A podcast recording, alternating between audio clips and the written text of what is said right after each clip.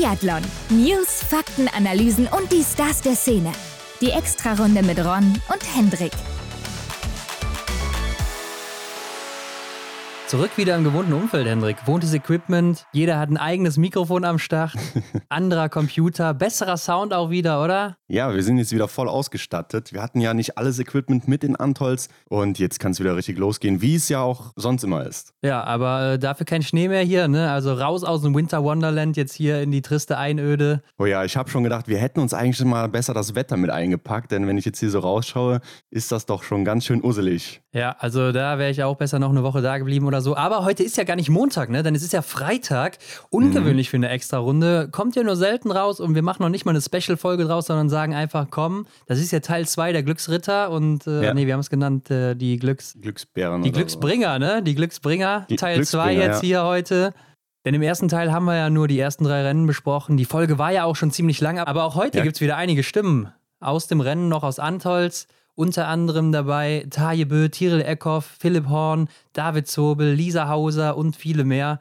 Also bleibt auf jeden Fall dran. Genau, das sind die frischen Meinungen, die frischen Eindrücke haben wir da gesammelt von den Athletinnen und Athleten, die ja dann direkt aus dem Rennen da quasi zu uns gekommen sind. Also sehr interessant war das. Und ja, ich würde sagen, wir sprechen auch nachher nochmal über unsere eigenen Eindrücke, die wir so gesammelt haben, was denn da so abging alles und ob wir das überhaupt empfehlen können, da mal hinzugehen nach Antolz. Ja, wir hatten natürlich auch einen besonderen Einblick, aber wo du es gerade sagst, Hendrik. Frisch gewachst. Sehr schöne Überleitung. Ja, Hendrik, denn wer auf Instagram ganz gut aufgepasst hat, der konnte in dieser Woche schon einige Olympia-Anzüge sehen. Ja. Unter anderem den der Deutschen, den konnte man sehen auf äh, Johannes Kühn-Kanal, der hatte ihn in seiner Story.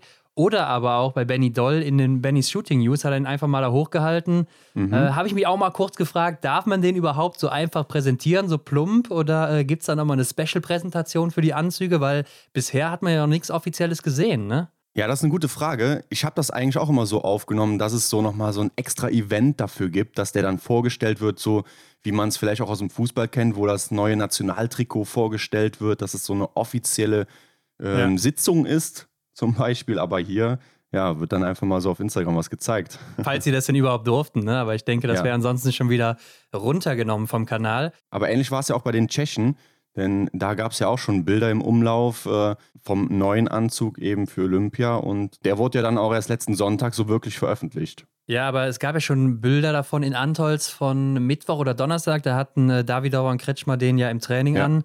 Durfte mhm. aber erst äh, Sonntag dann gezeigt werden. Ich meine, die IBU hatte trotzdem ein Foto von Davidova aus dem Training dann gezeigt, aber auch nur so bis Brusthöhe. Also man, ja. man sah, da war irgendwas an, was halt nicht so aussah wie sonst, aber man konnte den ganzen Anzug natürlich noch nicht sehen. Ja. Ja, auf jeden Fall den deutschen Anzug konnte man jetzt schon ganz gut sehen. Und was sagst du, Hendrik? Ich muss erst mal sagen, Ich hatte so zuerst den Eindruck, dass der Designer ein bisschen faul war, oder? Also hat einfach mal mhm. den Anzug genommen, den es jetzt auch im Weltcup gibt und hat sich gedacht, komm, machen wir da rechts noch ein paar Streifen drauf, äh, aufs Bein und auch noch auf den Arm.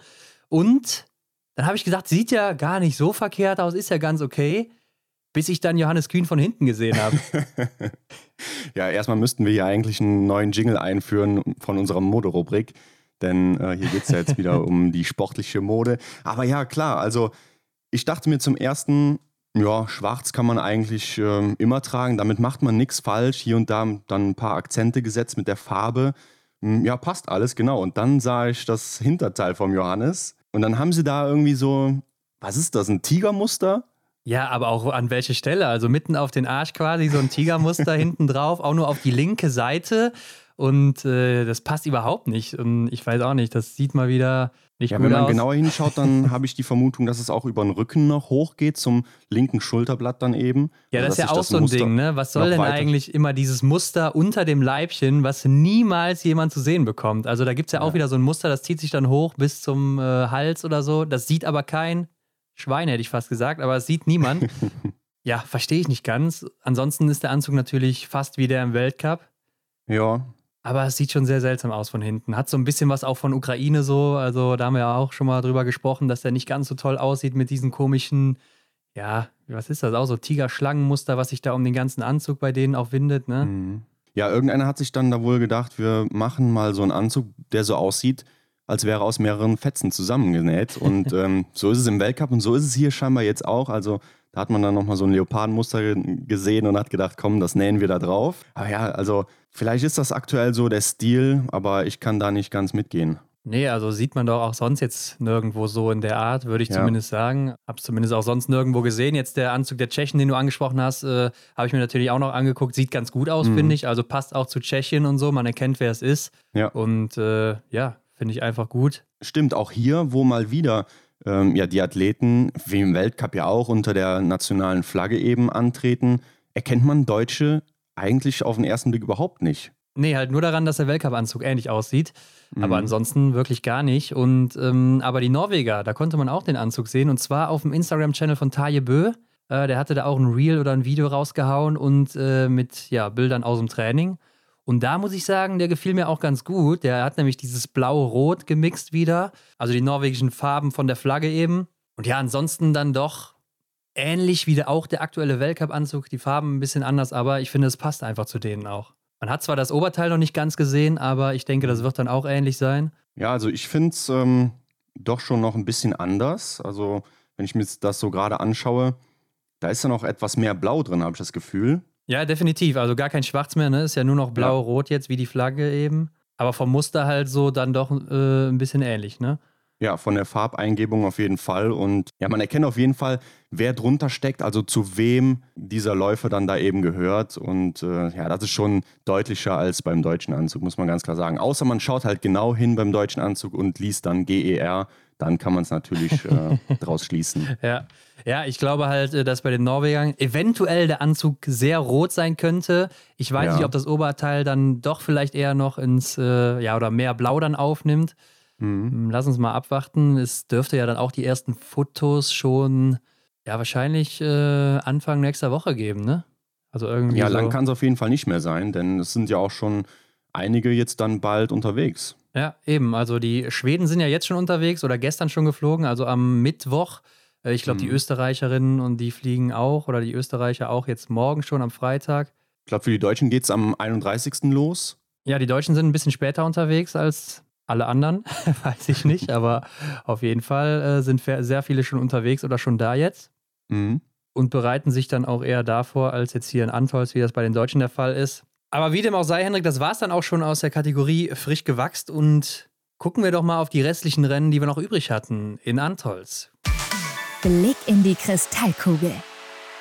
Ja, hier hatten wir zum einen noch die Staffel der Damen, die Staffel der Herren und natürlich noch den Massenstart der Damen. Und wir machen in chronologischer Reihenfolge natürlich weiter. Die Staffel der Damen und die gewinnen die Norweger vor Russland und Frankreich. Die Norwegerinnen vielleicht auch mit am besten hier besetzt, auch wenn Marta Olsby-Reuseland nicht dabei war. Tiril Eckhoff am Start, Ingrid Landmark-Tandrevold am Start als Schlussläuferin sogar und Ida Lien auch dabei und dazu auch noch Caroline Offigstadt-Knotten. Ist ja auch keine verkehrte, ne? Ja, auch wenn sie dem Team eine Strafrunde gekostet hat, aber sonst äh, auf jeden Fall einsatzbereit für die Staffel. Ja, war auch nicht die erste in ihrer Karriere. Also ist ja in der letzten Saison, glaube ich, auch zweimal bei ihr passiert, obwohl sie da die beste Schützin war und auch immer noch eine gute Schützin ist. Aber bleiben wir doch mal gerade bei Caroline Offigstadt-Knotten, beziehungsweise der ersten Runde, denn da war ja Anna Weidel für Deutschland unterwegs. Erste Staffel für sie. Und mit drei Nachladern übergibt sie auf Platz 16 und einer Minute 11 Rückstand. Mhm. Und ist auf ihrer Runde auch, ja, leider vorletzte in der Laufzeit hat da ordentlich Zeit verloren. Eine Minute vier auf der kurzen Runde da, den sechs Kilometern. Und äh, das ist natürlich heftig. Ne? Kam auch schon als Letzte zum ersten Schießen. Ja, ja, klar. Gerade wenn man im Flieger nach Peking sitzt oder das Ticket hat, äh, dann ja, stellt sich natürlich die Frage, reicht das überhaupt aus, dann da eine Rolle zu spielen? Ja, klar, ich meine, da kam natürlich das Thema Franzi Hildebrand dann auch wieder auf, nachher im Interview und so weiter. Und äh, ja. äh, sie kriegt das natürlich auch alles mit und ist natürlich auch nicht leicht für sie, ganz klar. Aber gut, was würdest du machen, Hendrik? Du würdest wahrscheinlich trotzdem auch mitfliegen, genauso wie sie, ja, oder? Ganz klar, natürlich. Also die also, Chance lässt man sich nicht entgehen. Und sie hat nee. ja auch die Norm. Also sie hatte ja den zehnten Platz in Östersund, zumindest die halbe Norm, und mhm. äh, hat sich ja auch da gezeigt. Klar, jetzt ist sie krank geworden, nicht in Form und so weiter. Und die Nominierung natürlich auch fragwürdig zum aktuellen Zeitpunkt. Ja, da haben wir ja auch äh, in der Montagsfolge schon drüber gesprochen. Klar, also an ihrer Stelle würde ich natürlich auch mitfahren. Also da gibt es ja gar keine Diskussion. Die Frage bleibt natürlich, wird sie einen Einsatz bekommen? Ne? Das erste Einzelrennen ist ja ein Einzel.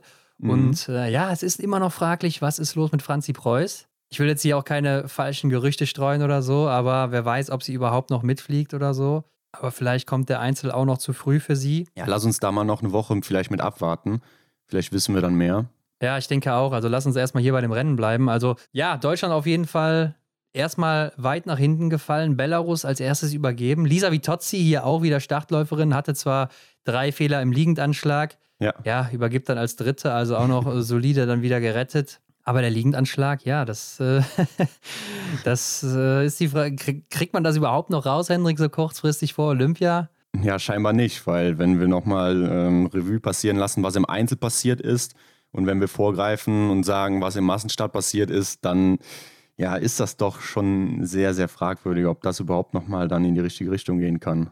Ja, aber weiter ging es dann eben für Deutschland auch äh, mit Franziska Hildebrand in der zweiten Runde. Für mich ja auch die Belarusin so ein bisschen mhm. Favoritenstellung gehabt, ne? Mit Hanna Sola, Ginara Alimbekova. Die anderen beiden sind ja auch nicht so schlecht unterwegs. Von daher ist da immer mal eine vordere Platzierung mit drin. Und ich denke auch bei Olympia ein Team, mit dem man rechnen muss. Ne? Amtierende Olympiasiegerinnen ja auch. Ja, stimmt. Ginara Alembeka war unter anderem ja auch dabei gewesen damals. Mhm. Aber auch Franzi Hildebrand dann mit vier Nachladern hier auf ihrer Runde. Ja, kommt immerhin zwei Plätze vor. Ja, aber auch nur die neunte halt dann auf der Position zwei hat sich hier auch noch nicht so wirklich dann ja, empfohlen. Mhm. Läuferich da auch achte gewesen. Also ja, hatte ich ein bisschen mehr erwartet von ihr, ne? Vielleicht auch mit Wut im Bauch dann nochmal hier loszulaufen mhm. und äh, die Staffel nochmal nach vorne zu bringen. Aber es ist natürlich auch schwierig, wenn man einmal hinten liegt, dann äh, ja, sich immer wieder nach vorne zu kämpfen. Wo es dann aber richtig gut geklappt hat, fand ich zumindest, war ja dann Janina Hettich auf der dritten Position. Ja, sie ist liegend auch mal wieder fehlerfrei geblieben. Ne? Ich denke, das hat ihr auch gut getan. Dafür war sie ja eigentlich aus dem letzten Winter bekannt. Die Nullschützin, ja, kam dann natürlich auch ordentlich vor. Ja, ich bin aber auch beeindruckt von ihrer läuferischen Verfassung momentan. Also die ist ja wirklich gut. Ne? Jetzt mal abgesehen ja. von ihrem Stehenschießen, da hat sie Probleme. Mhm. Aber hier ja auch wieder die zweitbeste Laufzeit, nur acht Sekunden hinter Ida Lien. Schneller als eine Marketa Davidova, als eine Katharina Innerhofer. Das sind richtig gute Läuferinnen. Und mhm. auf ihrer Runde ist sie auch allgemein die zweitbeste gewesen hier. Nur 1,1 Sekunden hinter Ida Lien. Also bringt hier das deutsche Team wieder ordentlich nach vorne auf Platz 4. Damit war ja dann auch wieder ja, ich sag mal, die, das, die, das Podium war schon wieder zum Greifen nah. Die Konkurrenz drumherum war aber auch noch nah dran. Und man muss mhm. sagen, Hanna Kebinger musste sich hier durchsetzen gegen zum Beispiel eine Ingrid Landmark-Tandrevold, eine Lucy Schavatova, Federica Sanfilippo, die mhm. hat auch schon viel Weltcup-Erfahrung. Anaïs Bescon aus Frankreich. Anaïs Bescon natürlich und natürlich aus Russland auch noch. Ulina Nikmatulina, also ja, alles gute Läuferinnen und starke mhm. Athletinnen auch. War natürlich keine leichte Aufgabe für sie. Ja, das ist doch auch eine merkwürdige Aufstellung, oder? Hast du dich das nicht gefragt, so warum gerade Hanna Kebinger als Debütantin in der Weltcup-Staffel die Schlussrunde macht? Also hätte man da nicht vielleicht besser auf eine erfahrene Athletin gesetzt? Ja, aber du musst natürlich dann auch die erfahrene Athletin im Team haben und äh, wenn die eben nicht starten wollen oder nicht da sind, ja, dann bleibt halt auch nicht viel übrig. Und ich weiß nicht, vielleicht hat man gedacht, eine Janina Hettich setzt man lieber auch die Position, wo sie eher auch im Weltcup läuft, dann, wenn sie am ja. Start ist. Franzi Hildebrand vielleicht ähnlich, obwohl sie ja eigentlich auch so die Schlussläuferin ist. Ne? Sie hätte ich da auch gesehen, ja. Also ja. ich hätte als Bundestrainer vielleicht gesagt, hier, äh, Hanna, du läufst auf der 2 und Franziska, du, du machst den Schluss heute. Ja, aber vielleicht hat man auch gedacht, dass Franzi Hildebrand die Staffel dann auf ihrer Position etwas weiter nach vorne bringt mhm. oder vielleicht auch vorne hält und die dann vorne nur noch verwalten müssen oder ein leichteres Leben ja. haben als eventuell dann schon früher hinterher zu laufen. Mhm. Da gibt es natürlich unterschiedliche Argumente, die man jetzt hier bringen kann. Aber ich denke, für die B-Staffel ist es doch dann ein solides Ergebnis. Achter Platz, eine Minute ja. acht Rückstand. Ist für eine Staffel, für einen achten Platz gar nicht so weit weg vom, von der Spitze. Also relativ eng hier die mhm. Abstände, ne? wenn wir das auch mal mit ja. anderen Staffeln vergleichen. Ja klar, und wenn man dann überlegt, was für andere Pakete eben da unterwegs waren. Die Norwegerinnen natürlich äh, Hast ja eben gesagt, ohne Martha Olsby-Reusland, aber sonst ja schon sehr, sehr stark aufgestellt. Die Russinnen waren stark, die Französinnen waren stark. Also ja, da kann man sich doch zufrieden geben als B-Staffel. Die Russinnen waren übrigens hier meine Favoritinnen, noch vor den Norwegerinnen. Äh, hatte ich auf eins gesetzt, aber dann kam ja mhm. Kasakewitsch mit ihren drei Strafrunden und hat die Staffel erstmal ordentlich wieder nach hinten gehauen. Die haben ja hier drei Strafrunden geschossen und werden trotzdem noch Zweite. Also die hätten ja, ja. haushoch gewonnen bei einem normalen Rennen von Kasakewitsch, ne? Ja, und ähm, es gab ja auch noch einen Sturz, ne? Ja, nicht nur einen sogar, aber ich glaube, ich weiß, welchen du meinst. Genau, also Tschechien, die waren ja noch so gut dabei. Also beim dritten Wechsel waren sie auf zwei, nur einen Hauch hinter Norwegen. Also sie waren wirklich noch eigentlich im Rennen um den Sieg. Und wir haben es ja auch Maketa Davidova angesehen, wie sie da bei den Interviews stand, wie sie sich da ja fast ins Holz gebissen hat, als Schabatova da zum Schießen kam nach ihrem Sturz und musste das Gewehr erstmal vom Schnee befreien und ja, sie kam einfach nicht aus die Füße und ja, das war wirklich, da haben wir wirklich mitgelitten, oder? Ja, wir standen ja da in der Mixzone ne, und konnten sie dann beobachten, weil sie dann so, ja, zehn Meter vor uns da hin und her lief und äh, man hatte so das Gefühl, sie läuft da gerade auch nochmal mit auf der Strecke, ne? Also macht mhm. da noch eine zweite Runde hier, nachdem sie schon ihren Einsatz hatte. Ja, wirklich bitter für die Tschechinnen. Äh, der Sturz, der sah ja auch schon übel aus. Ne? Also sie ist da ordentlich von der Strecke abgekommen. Ja, das war ja dann nach der Huberalm, wo man da runterfährt in dieser ersten Kurve. Ne? Da ist sie dann mhm. rausgeflogen und zwar ziemlich ordentlich. Also hat da schon ein paar Meter neben der Strecke gelegen. Und dann geht es ja da auch noch bergunter. Ne? Das heißt, sie musste von unten wieder da hochlaufen zuerst ja. noch. Ja, das Gewehr lag natürlich im Schnee. Das hat man dann auch noch im stehenden Anschlag gesehen. Und das, wo sie gerade ja so knapp hinter Ingrid Landmark-Tandrevold noch war. Also da mhm. war noch alles drin für die Tschechinnen. Auch klar, wenn ich sagen muss, die Norwegerin, die war da für mich schon die Favoritin, alleine weil sie besser schießt. Ja. Aber wer weiß, was am Ende rausgekommen wäre. Ja, aber zumindest der Podestplatz. Ne? So reicht es ja. am Ende nur noch für Platz 6. Klar, auch eine super Platzierung. Aber ja, wenn man überlegt, was da hätte drin sein können, dann natürlich sehr, sehr schade. Ja, aber die Kurve, da hatten auch einige Athleten ja Respekt vor. Ne? Wir hatten ja auch den mhm. Schneeflug angesprochen von Marco Groß oder Lukas Fratscher. Ja. Andere ziehen dann da trotzdem durch. Da gab es auch noch eine Schwedin in der Staffel, die ist auch gestürzt. Das war die Schwedin Anni Lind, die da auch noch gestürzt ist äh, in derselben Kurve und ja. äh, zwar nicht aus der Bahn rausgeflogen ist, aber hat dann davor noch abgestoppt. Mhm. Und da ging es für sie direkt weiter. Aber ist anscheinend nicht so einfach gewesen da, vielleicht auch ein bisschen vereist oder so. Aber wer ja auch noch gestürzt ist, war Ingrid Landmark-Tandrevold. Ne? Nach dem letzten Schießen macht sie da so einen Känguruartigen Sturz von der Matte weg. Äh, ist aber direkt auch, ja, oder was heißt Sturz? Sie ist ja direkt wieder aufgesprungen. So. Einen kleinen Stolperer hat ja, sie, ja. Stolperer. Und führt die Norwegerinnen damit auch zum Sieg hier. Und ich glaube, das gibt auch nochmal ihr Selbstvertrauen. Denn so besonders lief es ja noch nicht, auch mhm. wenn es jetzt auch so ein bisschen bergauf ging. Auch für Tirol Eckhoff sicher eine gute Sache. Ja. Die ja auf ihrer Runde, Runde 2 war es dann für sie, ja, war okay, ne? Aber war jetzt auch noch nicht die Tiere, die man so kennt da. Ja, sie hat insgesamt drei Nachlader gebraucht. Boah, ja, in der Staffel kann man sich den einen oder anderen mal gönnen, ne? Aber ja, ich weiß nicht, hast du gerade die Laufzeiten offen? Wie war sie da unterwegs? Ja, läuferig war sie da auch jetzt nur die vierte hinter Breisers, natürlich auf ihrer Runde auch, ne? Aber da ist ja. auch noch eine Marie Eder vor ihr oder eine Christina Restzova. Auch keine schlechten Läuferinnen, aber mhm. gut, wir reden hier von Tyrell Eckhoff, die letztes Jahr die Maßstäbe gesetzt hat im Laufen und da ist Definitiv. sie aktuell eben noch nicht ganz so da. Ja. Ich möchte aber auch noch hier äh, Federica Sanfilippo ansprechen, denn die hätte ja fast noch das Podest für die Italienerinnen geholt. Ähm, hatte ja noch ein Fotofinish mit Anaïs Bescon zum Schluss ja. mhm. und ist ja nach dem letzten Schießen erstmal ein paar Sekunden hinter ihr rausgegangen. Ne? Hätte ich also nicht für möglich gehalten. Aber sie ist mir jetzt auch schon in den letzten Wochen hier und da mal aufgefallen. Also hatte mhm. schon mal ein paar gute Akzente gesetzt. Und ich glaube, wenn sie auch so in äh, Peking auftreten kann, Mhm. Ist die italienische Staffel vielleicht auch so ein kleiner Underdog, so auf eine Medaille auf jeden Fall auch? Ja, klar. Also ist halt die Frage, was Lisa Vitozzi macht. Obwohl, man muss sagen, Aber, in der Staffel übergibt sie ja fast immer als Erste, ne? Ja, ja, doch, da, da hast du recht. Also vielleicht haben sie dann da jetzt dann drei starke Läuferinnen, wir haben ja auch schon ähm. mal gewitzelt, dass die Italienerinnen nach den ersten beiden Starterinnen immer Erste sind und dann wieder zurückfallen, so mit Lisa mhm. Vitozzi und Dorothea Vera, die ja da meistens starten. Ja. Ich bin aber mal gespannt, ob es in äh, Peking dann auch so sein wird, ne? dass äh, Dorothea Vera auf der 2 läuft oder läuft sie vielleicht sogar auf der 4. Lisa Vitozzi ja. glaube ich jetzt aktuell nicht. Hat das ja auch schon mal getan. Ja, nee, aktuell kann ich mir das auch nicht vorstellen. Da ist sie einfach zu unsicher. Ja, wäre vielleicht eine Überlegung, ne? aber Glaubst du, das macht so einen großen Unterschied ähm, für die Athletin selber, wenn sie dann plötzlich wie Dorothea Vera, wie du dann sagst, wenn sie dann plötzlich die Schlussläuferin machen muss? Also ich glaube, in einer entscheidenden Situation, wenn es dann auch gerade um die Olympiamedaille gehen sollte für eine San Filippo, dann denke ich schon, dass eine Dorothea Vera die besseren Nerven hat am Schießstand. Mhm. Ja, ja ähm, glaube ich auch. Und wenn du halt vorher so auf Position 2 oder 3 startest, einfach mal so mitläufst, glaube ich, ist es noch ein mhm. bisschen einfacher, das Rennen einfach mal mitzunehmen, zu genießen und nicht so sehr drüber nachzudenken, was am Ende rumkommt. Mhm. Ist dann vielleicht auch einfacher für die jüngeren Athletinnen, die dann, ja, wahrscheinlich Komola, die hier starten wird, dann auch. Aber wir haben ja auch mal mit äh, Janina Hettich nach dem Rennen noch gesprochen und das wollen wir euch natürlich nicht vorenthalten. Ja, hören wir mal kurz rein. Sieht so aus, als würde sie ja läuferisch immer besser in Form kommen. Dafür läuft es am Schießstand nicht mehr so gut. Was ist aktuell los bei dir? Ja, beim Schießen weiß ich zurzeit selber nicht.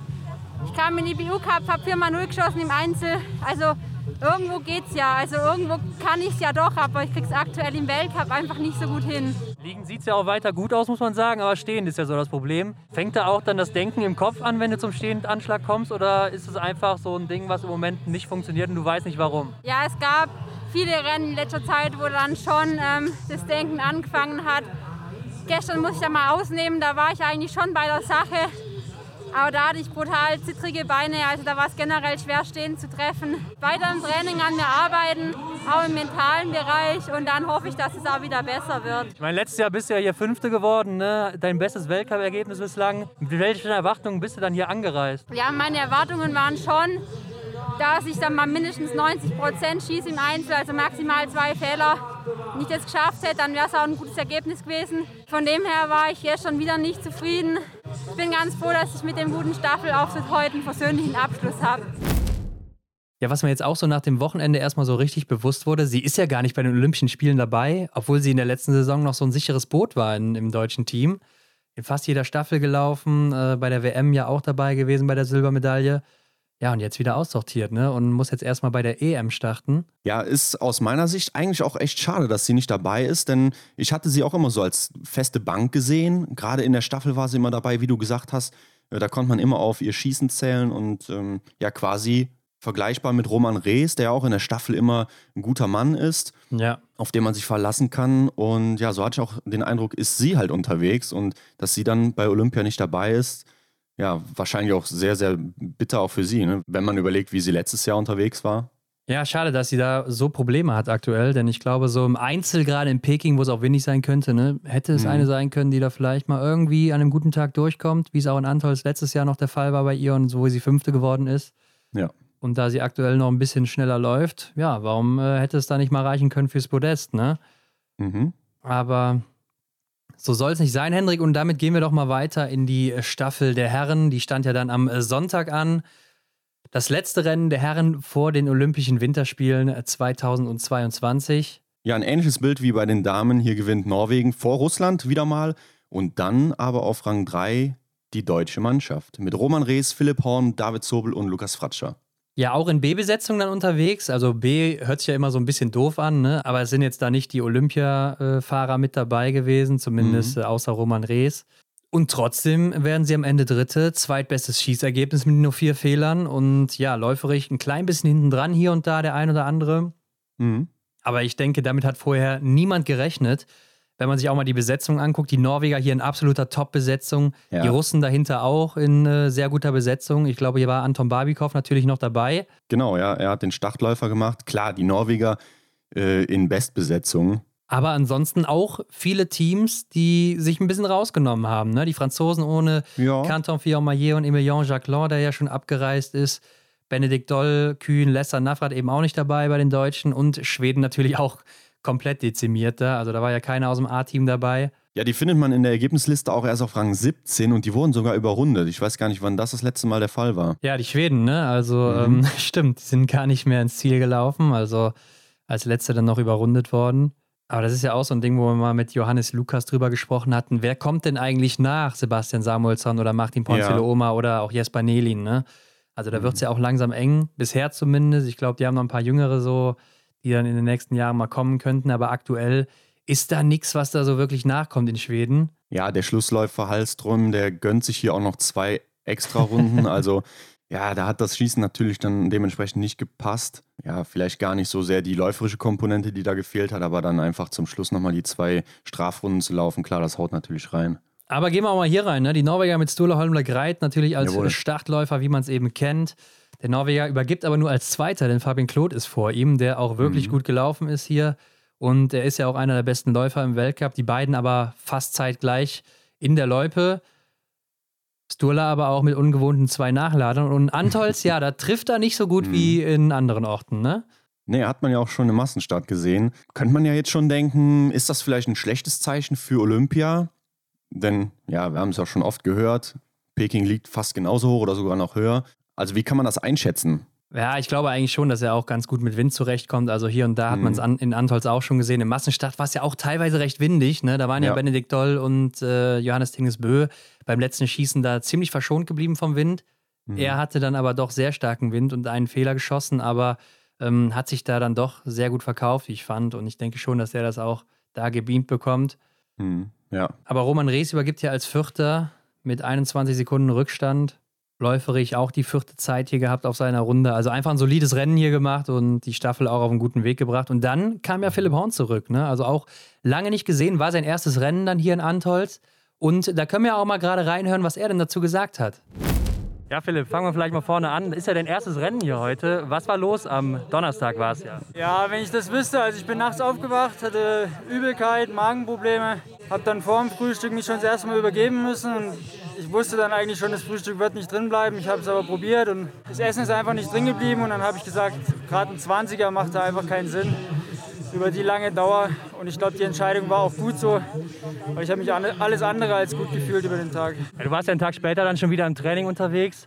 Ähm, hast du es dann noch gemerkt oder war es da schon wieder gut? Und äh, ja, wie war das Gefühl allgemein so körperlich? Ja, also es, es war irgendwie komisch. Es war tatsächlich nur der eine Tag.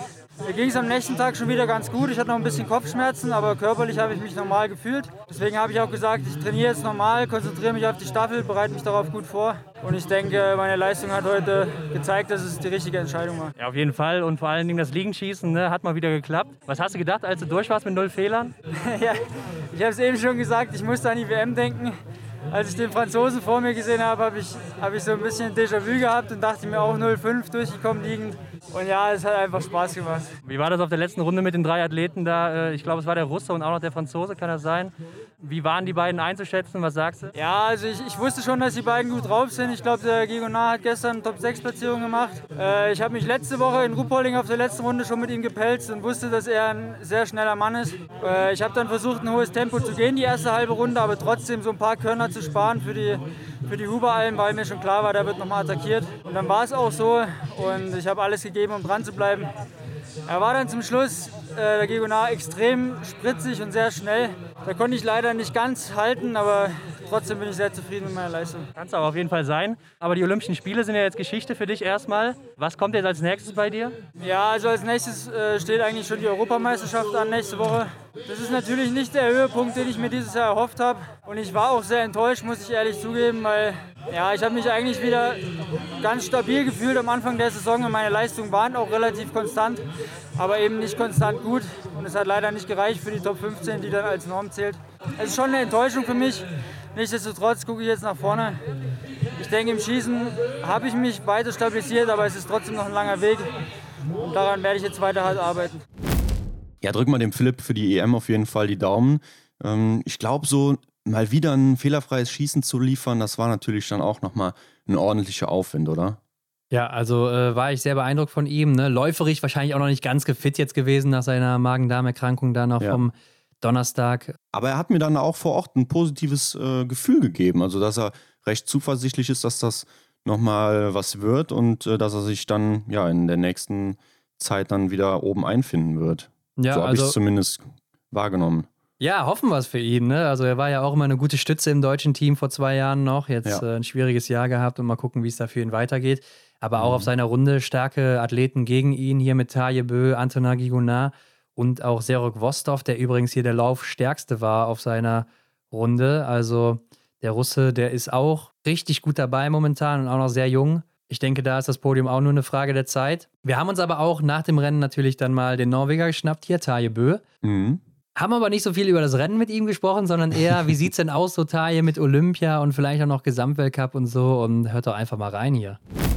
Taille, um, good performances here in Antols, except of the mustard, maybe and also in Oberhof. Your skiing times are excellent. What are your plans for the Olympics now? Yeah, you know, if I just can continue like this, I think I'm confident that it will be great. You know, uh, it's a sport that goes up and down, so you just have to be positive minded. You know, you can start the Olympics with a great race, you can also start with a bad one, but just just continue uh, working like I've done this season, and um, I think I'm uh, good enough. Uh, I have the skills to do it, and then it's just up to me. And you told us that your big goal is an Olympic medal. Should it be just a medal or is it a gold medal? To be honest, uh, it's a medal. You know, it's it's quite difficult even to take that. You know, uh, I look for the top, but I will be happy with a medal. You know, I've, I've been I've been good this season, but I haven't won individual race in the World Cup, so it's not that that I just feel I can just go and, and win one. So yeah,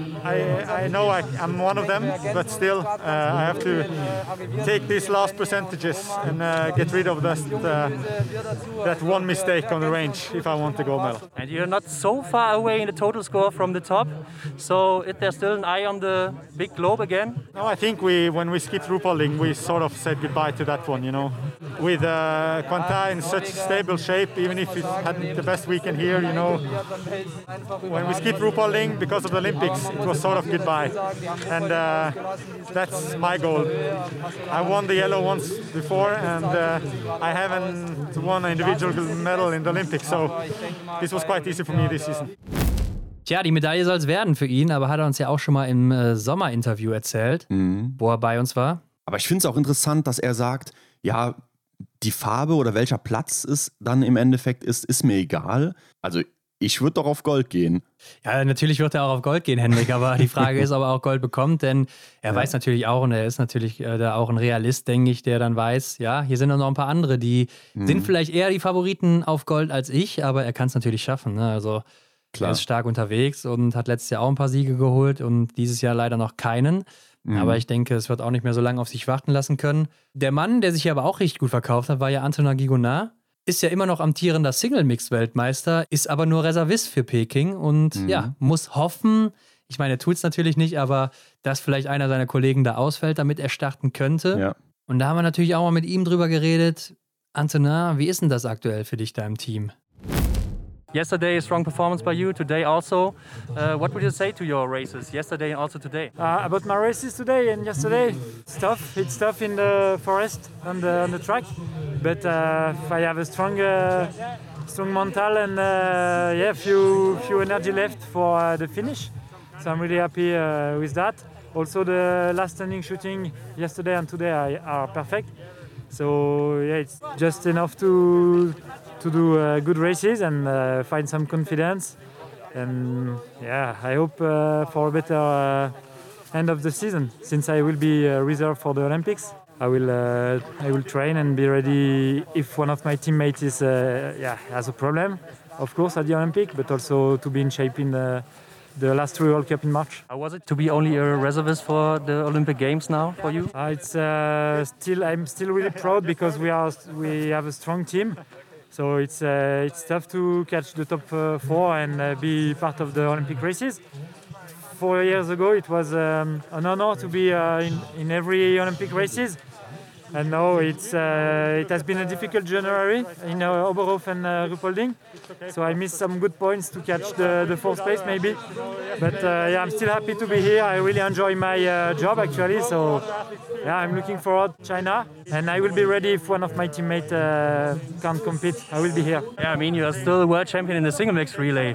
So is there a chance, or do you know if you have any chance in one of those races where you can start? there is no single mixed relay in Olympics, so everybody knows that. But I don't know. Maybe if one of my teammates is in a lack of uh, confidence in shooting, I try to show I'm a, a good uh, partner in relay. So I know that uh, if one of my teammates is uh, not ready to do the relay, I will be I will be in. So I, I do not ho- not hope for uh, one of my teammates to be to be uh, out, but uh, I will be ready. Great, but we got a screenshot from Emilien Jacquelin where you play Call of Duty and he had 21 kills and you had only one kill. So what would you say to your defense? I say that uh, Emilien plays a lot at home and uh, and uh, I do not. I play only when I, we are in in uh, World Cups. But uh, of course, he's, uh, he's stronger than me in Call of Duty. I can't deny it. Ja, also wenn einer ausfällt, dann ist er zur Stelle. Äh, schauen wir mal, ob er einen Einsatz bekommt. Nimmt es auf jeden Fall relativ gelassen, so wie ich das äh, raushöre, aber er sieht es auch als Stolz an, dabei zu sein bei so einem starken Team überhaupt. Ja, man will natürlich immer laufen, aber wenn man ganz klar weiß, man ist halt nur der erste Ersatzmann, dann äh, ja, muss man halt damit auch umgehen und das Beste draus machen. Und ich finde, das macht er ganz gut. Ja, ich denke, er ist auch ein sympathischer Kerl und so der Lukas Podolski vielleicht des französischen Teams, der auch für die gute Stimmung da so sorgt, weißt du, der damals auch okay. nochmal mitgenommen wurde hier 2014. Ja, äh, obwohl vielleicht fußballerisch nicht mehr viel drin war, obwohl ich das jetzt nicht über Antonin Gigonard sagen würde. Hm. äh, hier vom, echt. Äh, vom Fußballerischen her oder vom Biathlon? vom Biathlon, weil beim Fußball weiß ich jetzt natürlich nicht, was er da so abliefert. Ja, verstehe. Aber bei Call of Duty muss man sagen, kann er anscheinend nicht mithalten mit seinem äh, Teamkollegen Emilien Jacquelin. Ja, er scheint auch nicht so viel Zeit zu investieren. Ne? Also vielleicht ist es auch gar nicht so schlimm, ja. dass man da nicht so mit vorne dabei ist. Er ist ja auch schon 30, ne? aber er kommt mir immer so ein bisschen jünger eigentlich vor. Ich weiß nicht warum, weil er vielleicht noch gar nicht so lange auf der Bildfläche dabei ist. Ja, wobei, wenn ich so an die letzten Jahre denke, dann war er doch wohl immer irgendwie. Also der Name, der kommt mir eigentlich so bekannt vor, dass ich fast sage, ja, der war äh, oder der ist schon so lange dabei, seitdem ich halt so Biathlon verfolge. Ich weiß nicht, so 30 hört sich für mich immer so an, als wäre der halt gerade noch so oder im Alter von Martin Foucault oder Eric ja. Lesser oder so, obwohl die ja auch schon wieder drei Jahre älter sind, glaube ich. Ja, aber wenn du mal schaust, in Oslo 2014 zum Beispiel, ich glaube, da hat er sein Debüt gehabt und dann war er immer mal wieder dabei. Also ja, kommt das schon so hin, ne? was ich so sage, dass das so seitdem ich halt Biathlon verfolge, dass der Name irgendwie präsent ist. Das passt schon, ja. Ja, und dann, Henrik, kam aber die Runde von Johannes Tingnes Bö. Nicht auf der 4, sondern läuft jetzt anscheinend immer auf der 3. Also war mhm. ja auch das erste Mal, glaube ich, letztes Jahr bei der WM dann so, ne? wo Wettle dann auch auf der 4 gelaufen ist. Ja. Ähm, und ich denke, das wird ja dann auch für Peking so bleiben. Ja, hat sich ja auch eigentlich recht gut gemacht. Ne? Also fehlerfreies Schießen gehabt, kam da gut durch. Vielleicht auch die Taktik hier so, dem Wettle eher den Vorsprung mitzugeben. Also wenn ein Tajebö hintereinander oder Sturla erstmal die Staffel voranbringt, der macht eigentlich ja nie einen Fehler so wirklich. Dann mhm. äh, kommt dahinter Tajebö und dann kommt Johannes Tingesbö. Und wenn es bei den beiden gut läuft, dann muss man sagen, dann haben die schon einen großen Vorsprung, ne? egal wer dann ja. oder was die anderen machen. Schauen wir mal auf den dritten Wechsel, wo er dann eben auf Wettle übergeben hat. Und da hat er schon über eine Minute auf den Franzosen Vorsprung. Also, ja klar, deren Job ist es natürlich, die Staffel so in die Lage zu bringen, dass der Christiansen da gar nicht mehr so viel verkehrt machen kann. Aber bevor wir jetzt auf Wettle eingehen, lass uns auch über David Zobel reden, der ja hier auch ein starkes Rennen macht, ne? nur zwei Nachlader braucht. Die deutsche Staffel aber auf Rang 3 bringt, vor die ja. russische Staffel dann auch wieder. Ja, hören wir mal, was er dazu sagt zu seinem Rennen. Starker Auftritt von dir hier in der Staffel. Aber man muss ja auch sagen, Ruppolding war schon mega stark von dir. Was ging da ab in den letzten Wochen und wie kannst du dir das erklären? Ja, das ganze Jahr lang gut trainiert, äh, viel viel dafür investiert, gerade im Schießen. Und ja, jetzt habe ich mich endlich dafür belohnt. Hat unfassbar Spaß gemacht die letzten Tage und ja, ich bin happy. Ja, jetzt sieht es ja ganz gut aus. Vielleicht Platz 2, Platz 3, vielleicht Platz 4, aber es sieht für ein Podium ganz gut aus. Was habt ihr vorher erwartet? Ja, ich sag mal, mit einem guten Schießen haben wir gedacht, Top 6 ist vielleicht möglich, aber ans Podium haben wir ehrlicherweise nicht ansatzweise gedacht. Jetzt drücke ich einfach nur am Lukas die Daumen für die letzte Runde und dann bin ich gespannt. Ja, und jetzt äh, bist du ja auch bei den Olympischen Spielen das erste Mal dabei. Was war oder wie war das für dich, als du erfahren hast, du, du bist nominiert? Ja, mega, mega cool. Ich kann es immer noch nicht so richtig fassen. Ich denke, es kommt jetzt langsam nächste Woche. Vorfreude ist riesig. Ich will da einfach die, die Jungs so weit unterstützen, dass da vielleicht äh, was richtig Cooles bei rauskommt. Und ja, wird eine Riesenerfahrung für mich. Und glaubst du, du wirst auch irgendwo starten? Ich denke nicht. Wenn alles normal läuft, werde ich auf jeden Fall nicht starten. Aber die Erfahrung und einfach nur die anderen zu unterstützen, wird einfach cool. Ja, und er hat uns auch noch verraten, Hendrik, dass er noch was dagelassen hat, ne, in Antolz. Also, ähm, er hat da wirklich alles gegeben dann an dem Tag. Ja, das muss eine ganz, ganz besondere äh, Stimmung da sein oder Atmosphäre, die man dann da im Rennen hat. Also, ja, wir gehen auch gleich nochmal so auf unsere Eindrücke ein, die wir so aufgeschnappt haben, aber das, äh, das erfährt man so im Fernsehen gar nicht so sehr, ne? Das, das bekommt man da nicht so mit. Und ähm, ja, es war schon sehr beeindruckend, diese, diese Stimmung da auch aufzusaugen. Ja, obwohl keine Fans da waren, ne? aber das ist so das, mhm. was man da am ehesten auch mitnimmt, denke ich. Ja, aber auch einfach die Situation, wo äh, Philipp Horn und David Zobel in der Nähe von der Interviewzone da stehen und der Lukas Fratscher geht auf seine Schlussrunde und die beiden, die brüllen sich da die Lunge aus dem Hals, äh, ja, ja. feuern ihn da an, gehen da richtig mit und einfach dieses Feeling, das ist doch schon echt äh, ein Erlebnis, ja. Ja, und ich kann dir sagen, ich war ja schon mal da mit äh, vollem Stadion, ne? Stimmt, wenn dann auch ja. deutsche Fans da sind, was ja dann 80, 85 Prozent der Fall ist, mhm. äh, dann geht das da richtig ab. Und das war ja noch der letzte Sieg von Laura Dahlmeier damals, also kannst du dir vorstellen, was da abging. Ja, das muss ganz großes Kino gewesen sein. Das auch noch im Massenstart, ne? Also ja. Wahnsinn. Ähm, Jedenfalls David Zobel, sechste Laufzeit hier auf seiner Runde. Und wenn ich mir die Laufzeiten angucke, ne, Johannes Dingesbö, der ist hier davon geflogen. Antolz ja auch seine Strecke, muss man sagen. Mhm. Und er gibt hier alleine dem zweiten Alexander Loginov 20 Sekunden auf der kurzen Strecke hier mit. Äh, ist absolut in Topform. Und der dritte, Simon Detieu, ist ja auch ein guter Läufer. Der kriegt hier 40 Sekunden vom Norweger. Also äh, der ist in Topform hier, in Antols zumindest. Und ich denke, das lässt ja auch für Peking hoffen. Am Montag haben wir ja schon gehört, er fühlt sich wieder ganz gut. Ja, es scheint so, als würde der große Streich von äh, ihm oder von seinem Trainer Sigrid Marseille eben aufgehen, dass er zum Höhepunkt äh, in perfekter Form ist. Ja, wusstest du übrigens, dass Sigrid Marseille auch Deutsch kann? Zumindest guten Morgen. Äh, guten Morgen, ja, hat ja. uns gewünscht. Ja, sehr lustig. Ähm, Ja, also vorne ist, konnte ja eigentlich nichts mehr anbrennen dann. Ne? Platz 1, der war mhm. dann schon vergeben, als äh, Wettle Christiansen übernommen hat. Wollte der Norweger anscheinend aber nicht so über sich ergehen lassen und hat nochmal richtig Gas gegeben. Denn wenn man auch hier mal auf die Laufzeiten guckt, er hat die beste Laufzeit auf der letzten Runde. Und das ist ja mhm. eigentlich total unnötig, denn er hätte ja auslaufen können. Ja, absolut, auch gerade mit dem Vorsprung, den er hatte. Ja, aber ich glaube, er wollte sich das nicht nehmen lassen, so wie ich gehört habe, ne, dass die anderen quasi die Arbeit gemacht haben und er ja nur noch locker nach Hause laufen musste, sodass er quasi keinen Anteil hatte. Und deshalb habe ich auch gehört, hat er dann auch auf der letzten Position nochmal gezeigt, was mhm. er drauf hat.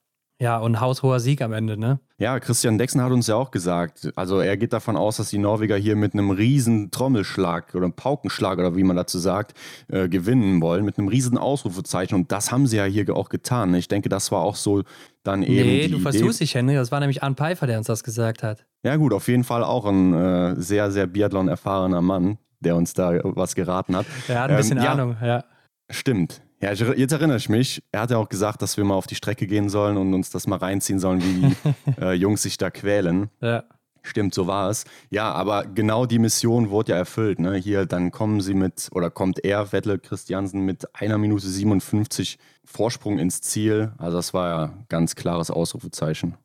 Ja, und er ist auch nicht nur läuferisch der Beste, sondern halt allgemein auf seiner Position. Ne? Da war dann mhm. Lukas Hofer hinter ihm, also inklusive Schießen dann, ne? war Christiansen auch der Beste.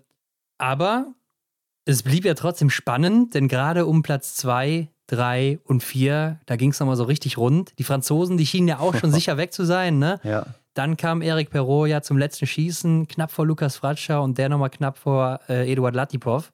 Und da muss ich ja mal sagen, der Junior hier, ne, Eric Perrault, der pfeffert da ja einen raus beim letzten Stehenschießen vom Feinsten. Ich habe es mir nochmal in der Mediathek angeguckt. Da haben die aber leider dann, oder was heißt leider, aber die haben dann eben, wie das immer so ist, auf den Deutschen rübergeschaltet, Lukas Fratscher. So konnte man das Schießen mhm. von Eric Perrault gar nicht mehr richtig sehen im Fernsehen. Aber wie im Stadion, beim Livebild, wenn man das bei der IBU guckt, da kann man das sehen. Hut ab, was der junge Mann da schon leisten kann am Schießstand, ne? Ja, was der für Nerven hat. Er zockt da einfach die fünf Scheiben ab und äh, ja, junger Mann, 20 Jahre ist er alt, im Sommer wird er 21, also ja, das ist, glaube ich, ein Mann der Zukunft. Ähm, ja, auf jeden Fall. Gerade im französischen Team, wo auch sonst, ne? Mhm.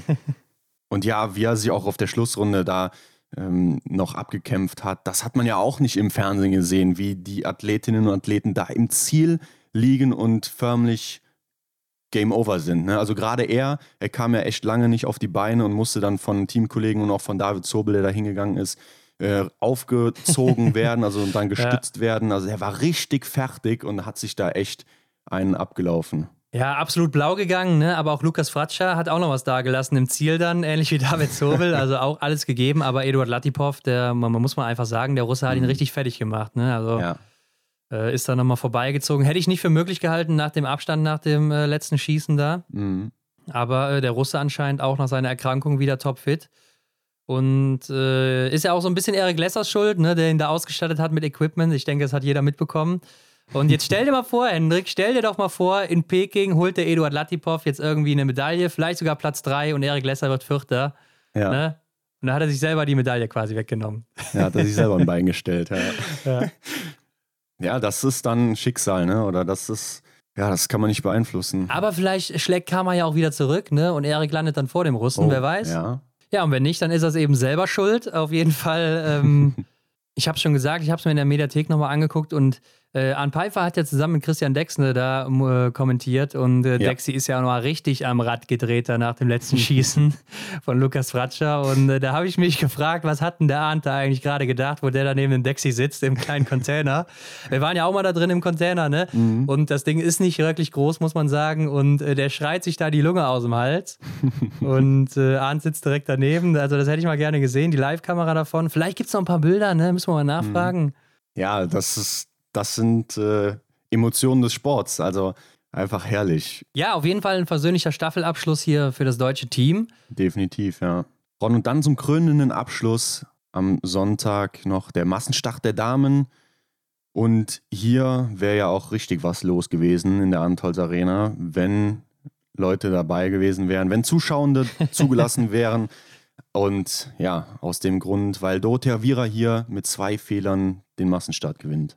Ja, Hendrik, wobei ähm, man muss ja sagen, die, die dann da waren, die paar Helfer, die an der Strecke standen, die haben ja trotzdem immer Dorothea Vira und Lisa Vitozzi angefeuert. Ja, stimmt, ja. Ähm, war dann zwar nicht ganz so Leute laut wie bei 20.000 Fans, aber äh, trotzdem immerhin haben da welche geschrien für sie. Mhm. Ja, äh, zwei Fehler und damit auch vor Ginara Alimbekova, die ja nur einen Fehler hatte und Anaïs Chevalier-Boucher, die auch nur einen Fehler hatte. Und Dorothea Viera macht ein starkes Rennen hier, oder Hendrik? Also läuferisch die zweitschnellste hinter Breisers, zwar 34 Sekunden zurück, mhm. aber auch eine richtig starke letzte Runde. Und das, was wir ja auch schon die letzten Wochen und Rennen gesagt haben, sie kommt immer besser in Form. Und es sieht so aus, als wäre sie für Peking wirklich in Bestform wieder. Ja, also da scheint auch ein Trainingsplan gefruchtet zu haben. Ich habe mich nur gewundert, dass es tatsächlich dann nochmal so ein großer läuferischer Unterschied oder Rückstand ist zu der Französin Brezas. Also gerade weil sie ja zwei Runden kompensiert hat, habe ich doch gedacht, dass der Rückstand gar nicht so sehr ins Gewicht fällt da, aber scheinbar ja schon. Ja, äh, ich denke, Breisers hat vielleicht dann vorher ein bisschen mehr Gas geben müssen. Obwohl, wenn ich gerade mal hier reingucke, hatte Doro ja auch ihre ersten beiden Fehler schon in den ersten beiden Einlagen und mhm. Breisers erst ihren zweiten Fehler in der dritten Einlage. Also kann es nicht sein, dass die Französin da irgendwie am Anfang viele Fehler geschossen hat und das dann ja. rausgelaufen ist, sondern sie hat ja beim letzten Schießen erst noch zwei Fehler geschossen. Mhm. Also ja, ich meine, sie hat halt eben dieses große oder allgemein dieses Grundtempo, was unheimlich hoch sein muss. Ne? Also ich bin einfach beeindruckt von ihr, wie sie anscheinend nie müde wird. Ne? Sie ist ja mhm. so konstant vorne immer in den Laufzeiten dabei. Es gab ja kein Rennen, wo sie nicht unter den Top 5 Laufzeiten ist oder so. Ja, ja. Und ich bin mal gespannt, wie das in Peking ist, beziehungsweise auch dann im dritten Trimester, wenn Elvira Oeberg wieder am Start ist, wie da so die Unterschiede sind. Ähm, ob Elvira Oeberg dann da nochmal schneller unterwegs ist. Also, das ist ja dann ein Duell, wirklich. Ja, läuferig auf jeden Fall. Ähm, Elvira Oeberg, ja. Ähm, ich denke, sie hat so ihre Rennen, wo sie dann schneller ist als die Französin, aber ich glaube, mhm. sie kann es eben nicht ganz so lange durchziehen wie die Französin. Ja. Also Breisers sehe ich da ein bisschen konstanter noch. Sie ist aber auch ein paar Jahre älter als die Schwedin. Von daher. Mhm ähm, ja, sehe ich sie da ein klein bisschen vorne. Aber Hendrik, man muss sagen, wenn sie da nicht trifft, bringt Breisers das auch nichts. Und das ist eben ihr großes Problem schon immer gewesen. Ja, leider. Und hat mir auch keine fünf Punkte gebracht, denn ich habe sie tatsächlich auf eins gesetzt. Ich habe gedacht, nach dem Einzelsieg, da fährt sie ja auch noch den Massenstartsieg ein. Ah, okay, nee, das, das wäre so. wär mir dann, glaube ich, auch zu viel des Guten gewesen bei ihr. Ich glaube, ich hatte sie auch gar nicht da drin, bin mir aber nicht ja. mehr ganz sicher ja, einfach zu unkonstant halt am Schießstand. Ne? Und mhm. hat ja auch erst drei Weltcupsiege. Da glaube ich nicht, dass dann der zweite unbedingt immer dann auch in einem Massenstart direkt folgt. Vielleicht, wenn das jetzt ein Verfolger ja. wäre und ein Sprint gewesen im, im Vorhinein, dann ja. Aber so fand ich es dann ein bisschen zu riskant. Ja, ähm, man muss aber was riskieren, ne?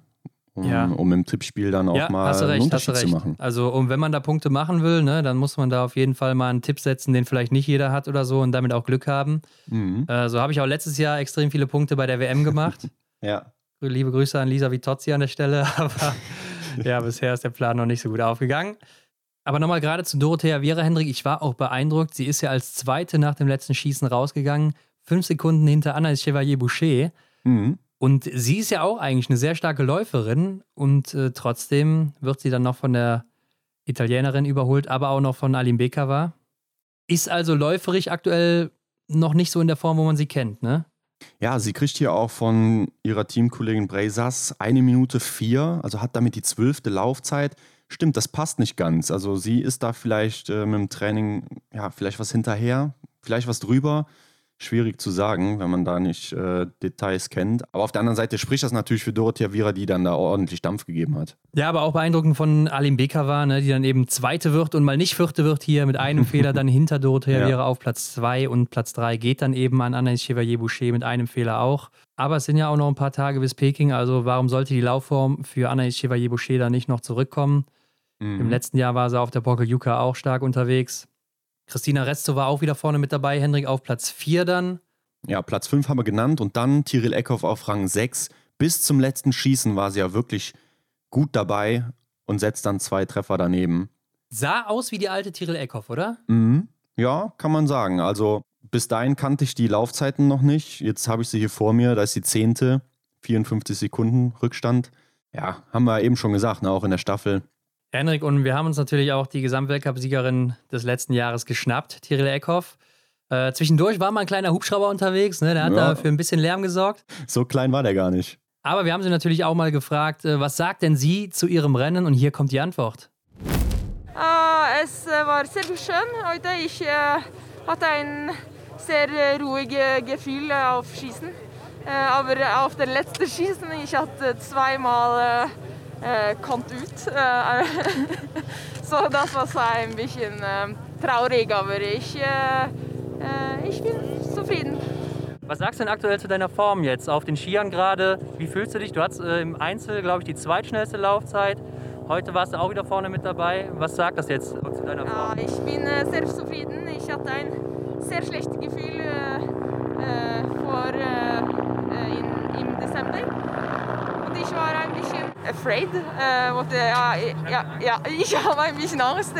es war nicht gut. kein gutes Gefühl in meinem Körper. Aber jetzt ist es, äh, ich habe ein, äh, viele hartes äh, ähm, Choices äh, ja, gemacht. Ja, ich habe ein bisschen taffe Choices gemacht und äh, ähm, jetzt bin ich in viel besser eh, ja, Eh, ja, Istas Form? Form? Ist das ja, in Norwegian is its Form. Ja, okay, ja. So, going to the Olympics. I uh, warum with English. Yeah. also, I'm so happy to speak German, you know. Okay, when we're English, come on. going to the Olympics, um, what is your goal right now that you are not on top anymore?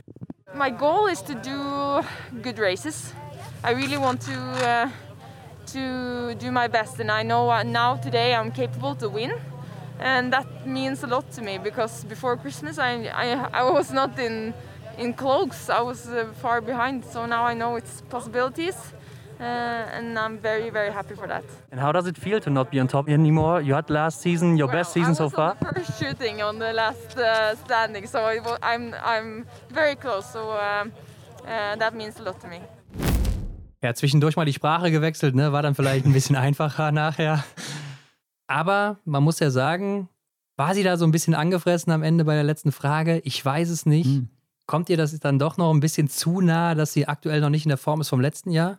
Ja, ich glaube, das wird sie halt oft gefragt auch, ne? was jetzt gerade los ist, warum sie so oft nach Haus gefahren ist oder warum sie Rennen ausgelassen hat. Ich glaube, dass, ja, da hat man dann irgendwann auch keine Lust mehr drauf. Klar, aber, aber es ist eben Fakt, ne, dass es eben mhm. Noch nicht so in der Form ist, wie es eben mal ja. war. Und man sieht es ja auch hier wieder, ne? Zehnte Laufzeit, 54 Sekunden zurück. Jetzt kann man zu ihrer Verteidigung sagen, okay, sie war die ganze Zeit vorne, musste das Rennen kontrollieren, musste nicht hinterherlaufen. Das spiegelt sich dann auch in der Laufzeit wieder. Ähm, und dann am letzten Schießen, da könnte man ja jetzt auch nochmal auf die letzte Runde gucken, wie die bei ihr war. Da ist sie dann fünfte, fünf Sekunden hinter Breisers, ist ja dann auch wieder okay. Ne? Also da sieht man, sie hat es doch noch drauf. Ja, doch, das kann man echt sagen. Und ein bisschen Zeit ist ja noch. Ja, wenn man auch bedenkt, dass sie ja um Weihnachten nochmal krank war. Vielleicht mhm. steigt die Form jetzt nochmal an. Da können wir auf jeden Fall gespannt drauf sein. Wie dem auch sei, Henrik, aus deutscher Sicht sind ja auch hier Franziska Hildebrand, Vanessa Vogt und Denise Herrmann mitgelaufen. Und Vanessa Vogt und Denise Herrmann sind extra angereist. Am Samstag, glaube ich, war es dann. Ja, genau, nur für den Massenstart. Und da hat man ja schon ein bisschen was erwartet, auch von Gerade von Vanessa Vogt, aber vor allen Dingen natürlich von Denise Herrmann, oder? Mhm. Ja, ich finde, das hatte so eine Stimmung wie, ich weiß nicht, vielleicht erinnerst du dich damals beim äh, Fußballtraining, wo wir jungen äh, Jugendsportler Training zu Ende hatten und dann kamen dann da die Senioren und bereiteten sich auf ihr Training vor. Stimmt. Das hatte irgendwie so eine Stimmung, ne, dass da nochmal ja, ja. ein anderes Kaliber kommt, so in ja, Anführungsstrichen. Ich weiß, was du meinst, ja. Also irgendwie hatte das was. Ja, und ich finde, bei Vanessa Vogt ist das Ganze ja auch aufgegangen. Ne? Sie macht hier ein super Rennen. Also, ja, was soll man anders sagen? Sie bleibt fehlerfrei, setzt 20 Treffer und wird am Ende siebte. 20 Treffer hier, am äh, schwierigsten Schießstand vielleicht im ganzen Weltcup. Ne? Zumindest werden hier statistisch gesehen mit die meisten Fehler geschossen. Und sie bleibt hier fehlerfrei in ihrem ersten Rennen auch hier. Mhm in der Höhe. Also Wahnsinn, war ich sehr beeindruckt von. Und äh, mit ihr haben wir auch gesprochen, Hendrik. Schwerster Schießstand hier im Weltcup scheint für dich ja nicht zu gelten, oder? Ja, ich meine, es ist jetzt schon ein bisschen bekannt, dass ich als gute Schützin gelte. Ähm, ich habe jetzt nochmal ähm, daheim sehr viel ähm, an, mein, an mein Schießen gearbeitet, einfach nochmal diesen Rhythmus reinzubekommen. Und ähm, ja, ich habe hab im Training schon gemerkt, dass unter Belastung der Schießstand nicht so einfach ist. Aber ähm, ja, heute hat es sehr gut funktioniert. Kannst du vielleicht mal den Unterschied erklären? Wie ist das, wenn du hier in die Höhe kommst zu schießen? Atmest du dann anders oder schießt auch einen anderen Rhythmus oder ist alles gleich wie immer bei dir? Also ich muss jetzt tatsächlich feststellen, dass es bei mir gleich wie immer ist. Ich meine, ich bin nicht die schnellste Schützin und deshalb habe ich da auch ganz normal meinen Rhythmus äh, durchschießen können. Du bist jetzt auf der letzten Runde auf fünf rausgegangen. Man weiß, deine letzte Runde, die ist ziemlich stark. Was hast du gedacht dann, als du hinter Rest so war raus bist? Ja, natürlich habe ich mitbekommen, dass die Tyrell und die Justine hinter mir gekommen sind. Das sind einfach momentan die schnellsten Läufer. Ich glaube, man hat gesehen im Ziel, dass ich mich ein bisschen geärgert habe, weil wenn man 4x0 schießt und äh, immer die, die Führenden in Reichweite sieht, dann will man natürlich irgendwie mit Blumen nach Hause kommen. Hendrik, vielleicht dann in Peking noch einen Schritt weiter nach vorne für Vanessa? Das wär's, das wär's. Ja, die nächste Deutsche, Franziska Hildebrand auf Rang 19 mit vier Fehlern leider. Er ist ja auch gar nicht für den Massenstart qualifiziert gewesen aufgrund der Gesamtweltcup-Platzierung, aber dann durch ihren guten Einzel, den sie hatte, ja eben über die besten fünf des Weltcup-Ortes oder des Weltcup-Wochenendes sich qualifiziert und dann eben mit dabei gewesen. Ja, wird hier 19. Hatte ich mir auch mehr von erwartet, ne? Also, äh, sie hat ja auch eine sehr gute Laufzeit gehabt im Einzel und dann habe ich gedacht, ja, komm, im Massenstart kannst du auch mal funktionieren und äh, mhm. äh, vielleicht geht es in die Top 5 oder Top 10 oder sowas, aber hier Top 19 ja, was heißt Top 19 kann man schon gar nicht mehr sagen. Hier Platz 19. ja. ähm, In den ja, Top vier, 20. Ja. Vier Fehler auch dazu und läuferig 18. dann nur. Mhm. War dann wieder ein bisschen das andere Bild, aber es ist eben nicht jeder Tag wie der andere. Und die nächste deutsche Hendrik, das war ja dann Denise Herrmann. Von ihr habe ich mir viel versprochen. Da habe ich gedacht, Jetzt nach dem Trainingsblock, den sie noch hatte und da sie ja. extra nochmal für den Massenstart zurückkommt, da geht es jetzt ganz weit nach vorne, aber da ging es eher weit nach hinten. Mit drei Fehlern, mit drei Fehlern wird eine Denise Herrmann hier nur 23. Mhm. Nur die 22. Und das ist ja dann das Erschreckende, ne? denn das ist ja ihre Stärke. Ja, absolut. Ähm, also Franziska Hildebrand hier auch die schnellste Deutsche. Aber ja, und in dem, genau, in dem Rennen hätte ich mir auch einfach viel mehr von ihr erwartet oder erhofft auch. Und du wirst dich wahrscheinlich erinnern, als wir in den ersten Rennen, nach den ersten Rennen davon gesprochen haben, da hatten wir auch schon eine ähnliche Thematik mit ihr und den Laufzeiten. Mm, da habe ich gedacht, ja, ich vertraue darauf und ähm, Denise wird dann zu Olympia wieder die Rakete zünden und dann werden wir wieder eine Denise sehen, wie wir sie uns wünschen. Und ja, das ist jetzt äh, ein Fragezeichen geworden, ehrlich gesagt, in meinem Kopf. Ich weiß jetzt nicht genau, wie ich das deuten soll. Ähm, sie war ja auch sichtlich unzufrieden mit sich selber. Ja, da sagst du was, ne? Also gerade in der Mixzone oder so hat man es dann doch gut gesehen, dass sie da nicht zufrieden war. Ist ja auch mhm. irgendwo verständlich. Sie hat ja auch auf Instagram geschrieben, ne, dass sie dann eben sich auch was ganz anderes vorgestellt hatte. Ja, aber ich bin da auch aktuell sehr skeptisch bei ihr. Ich weiß nicht, ob es vielleicht auch an der Höhe liegt. Hoffen wir es mal, ne, dass sie ja gerade erst da hingekommen ist mhm. und vielleicht dann an dem Tag noch nicht so gut damit klarkam. Hoffen wir, dass es nur das ist, denn bis Peking ist ja dann noch ein bisschen, jetzt wo sie dann noch ein paar Tage in der Höhe ist.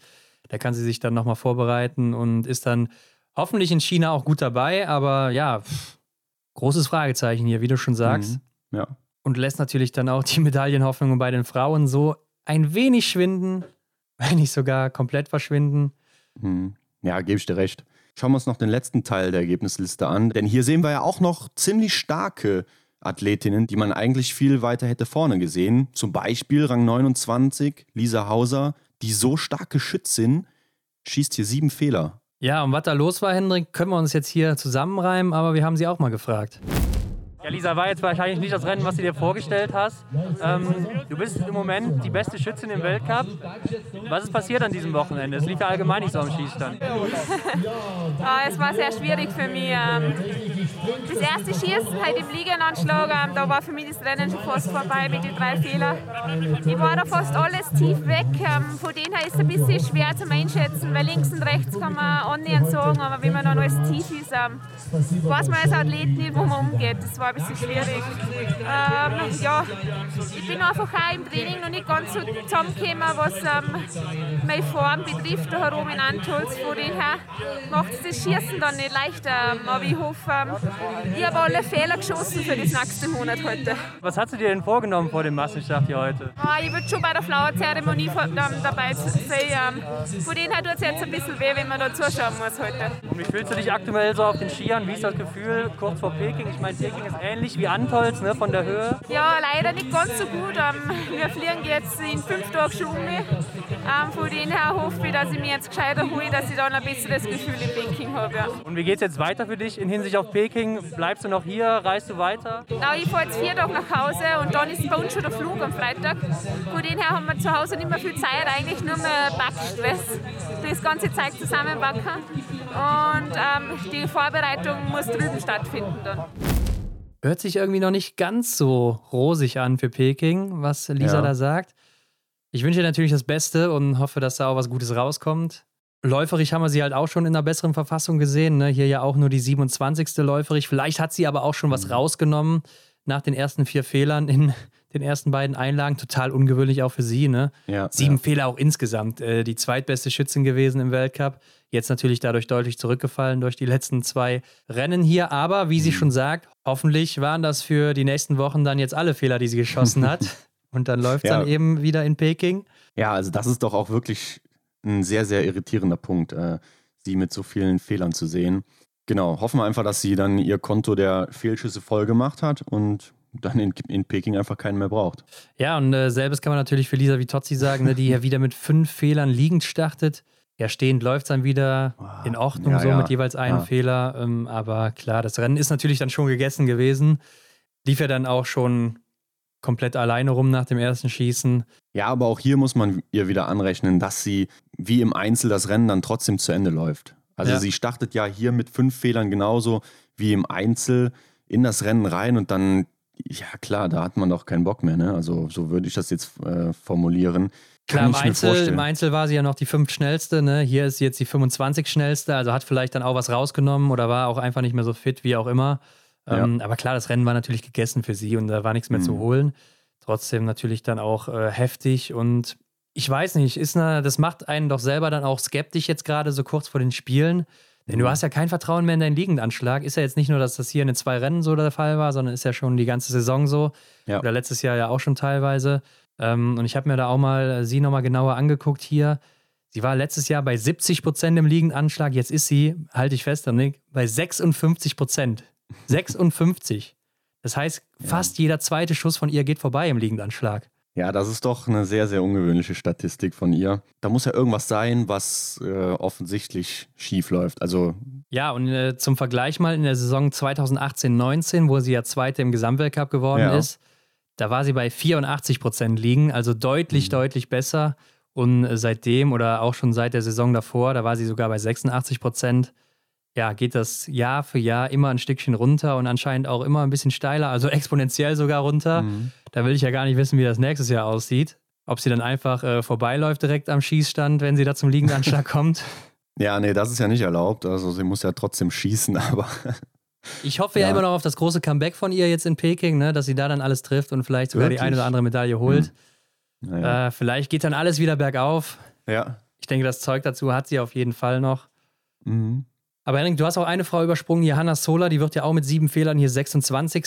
Ja, hast recht. Mhm. Und äh, wen ich auch noch hier erwähnen möchte, ist äh, Stremos, die Moldawierin, auf Platz 9 mit nur zwei Fehlern insgesamt.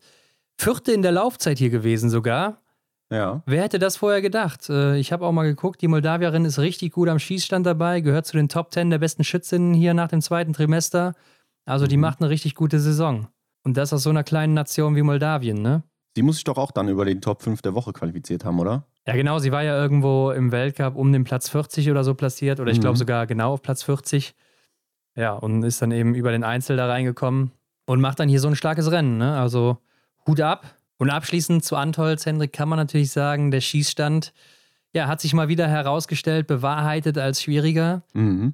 Sieht man ganz deutlich. Aber vielleicht eine gute Generalprobe auch für Peking, wo es ja ähnlich sein soll. Die Höhe ist ähnlich, es soll windig sein, das war es hier auch teilweise. Also keine leichten Bedingungen und äh, damit vielleicht eine gute Probe für viele. Ja, außer für Martholz Bereuseland.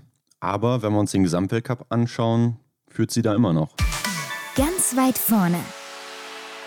Ja, das war aber auch kein Geheimnis, denn sie konnte nicht überholt werden. Elvira Oeberg war ja auch nicht am Start und Hanna Oeberg auch nicht. Und dadurch klettert Ginara Alimbekova ja nach vorne auf Platz 2, mhm. überholt damit Elvira Oeberg. Die hat aber natürlich dann jetzt auch zwei Rennen weniger als die Belarusin. Und der Abstand ist natürlich auch sehr gering zwischen den beiden. Also alles noch im grünen Bereich. Aber Martha Olsby-Reuseland, die ist immer noch komfortabel da vorne unterwegs mit ja. 62 Punkten Vorsprung. Die holt da so schnell auch erstmal keiner ein. Und äh, wir wissen ja alle, in Peking gibt es keine Punkte. Das heißt, es wird erst nach Peking wieder Punkte geben. Da geht es ja dann in Kontiolahti weiter im Weltcup. Ja, ich bin mal gespannt, ob dann nicht vielleicht die eine oder andere schon sagt, boah, nach Olympia, jetzt ist auch meine Saison vorbei, aber bei Martholz Reusland kann ich es mir eigentlich nicht vorstellen. Ja, aber ihr auf gar keinen Fall, Hendrik. Sie wird natürlich auf jeden Fall dann danach nochmal um das gelbe Trikot kämpfen. Mhm. Und wie es dann aussieht, das müssen wir, glaube ich, abwarten. Ja, klar. Auf Platz 4 Lisa Theresa Hauser, ja, hat leider nicht viele Punkte gut machen können jetzt hier. Überholt mhm. aber immerhin Hanna Oeberg. Ähm, Dorothea Viera ist weit nach vorne gekommen hier. Klar, war im Einzel gut, war auch hier ganz gut. Ja. Jetzt äh, Sechste insgesamt. Und Justine Brazers Boucher ist jetzt hier auf Platz 7. Mhm. Und Hendrik, die beste Deutsche aktuell, Vanessa Vogt auf Platz 17 mit 285 Punkten. Ja, und damit kommt sie ja auch Maketa Davidova, was den zweiten Platz der U25-Wertung angeht, etwas näher, denn Maketa Davidova rutscht ab auf Rang 11. Ähm, ich weiß jetzt nicht, ob der zweite Platz in der Wertung auch ein besonderer Stellenwert ist, denn eigentlich zählt ja nur Platz 1 und da wird sie wahrscheinlich nicht rankommen. Aber äh, die zweitbeste U25-Athletin zu sein am Ende der Saison, ja gut, wäre doch auch was. Ja, da gibt es nichts für, ne? kein Preisgeld oder sonst was. Also ähm, ist dann recht uninteressant, aber es sind ja auch mhm. über 100 Punkte noch zu Davidova, also ist dann ja. auch noch eine Hausnummer. Ne? Ähm, Gerade auch, weil die hinteren Athleten ja nicht so häufig in den Top 5 zu finden sind, sonst wären sie natürlich weiter vorne, machen mhm. sie dann auch tendenziell nicht so viele Punkte. Also das ist dann doch schon recht viel. Ja. Was für sie bitter ist, ist, dass sie nicht in den Top 15 gelandet ist, ne? denn dann wäre sie ja safe für den Massenstart. Da sind ja die Top 15 des Weltcups gesetzt, dann die Medaillensieger und die Punktbesten aus äh, Sprint, Einzel und Verfolgung. Mhm. In Peking dann eben. Und das Bittere ist, dass sie ja nur fünf Punkte hinter Platz 15 ist, Ingrid Landmark-Tandrevold. Hätte sie den Einzel mitgenommen, Vanessa oh, ja. Vogt, ja. dann wäre sie wahrscheinlich, da gehe ich mal von aus, weiter vorne zu finden. Ja, da könntest du recht haben, aber vielleicht ist ja dann die Strategie im Sprint und in der Verfolgung eben, ähm, sich über diese besten fünf zu qualifizieren.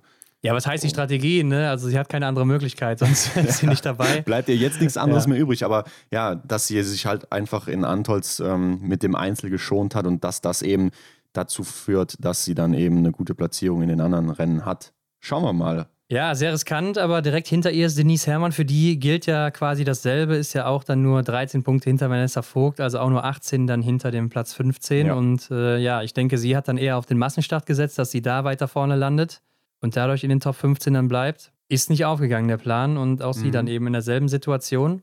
Aber wenn sie dann eine Medaille holt im Einzel oder vielleicht sogar auch im Sprint, dann ist sie sowieso sicher dabei. Ja, klar. Tiril Eckhoff, sie ist auf Platz 20, Hendrik. Also sie hat dasselbe Problem. Verrückt, oder? Als Gesamtweltcup-Siegerin des letzten Jahres noch. Hätte man sich doch vor der Saison eigentlich anders vorgestellt. Also gerade die letztgenannten, also Denise Herrmann und Tiril Eckhoff, die hätte man doch äh, sicher im Massenstart bei Olympia gesehen. Ja, also wir haben ja auch vor der Saison die Community Top 5 gemacht und da hatten ja, alle ja. Tyrell Eckhoff auf Platz 1 gesehen. Mhm. Ja, dieses Jahr wird das definitiv nichts werden.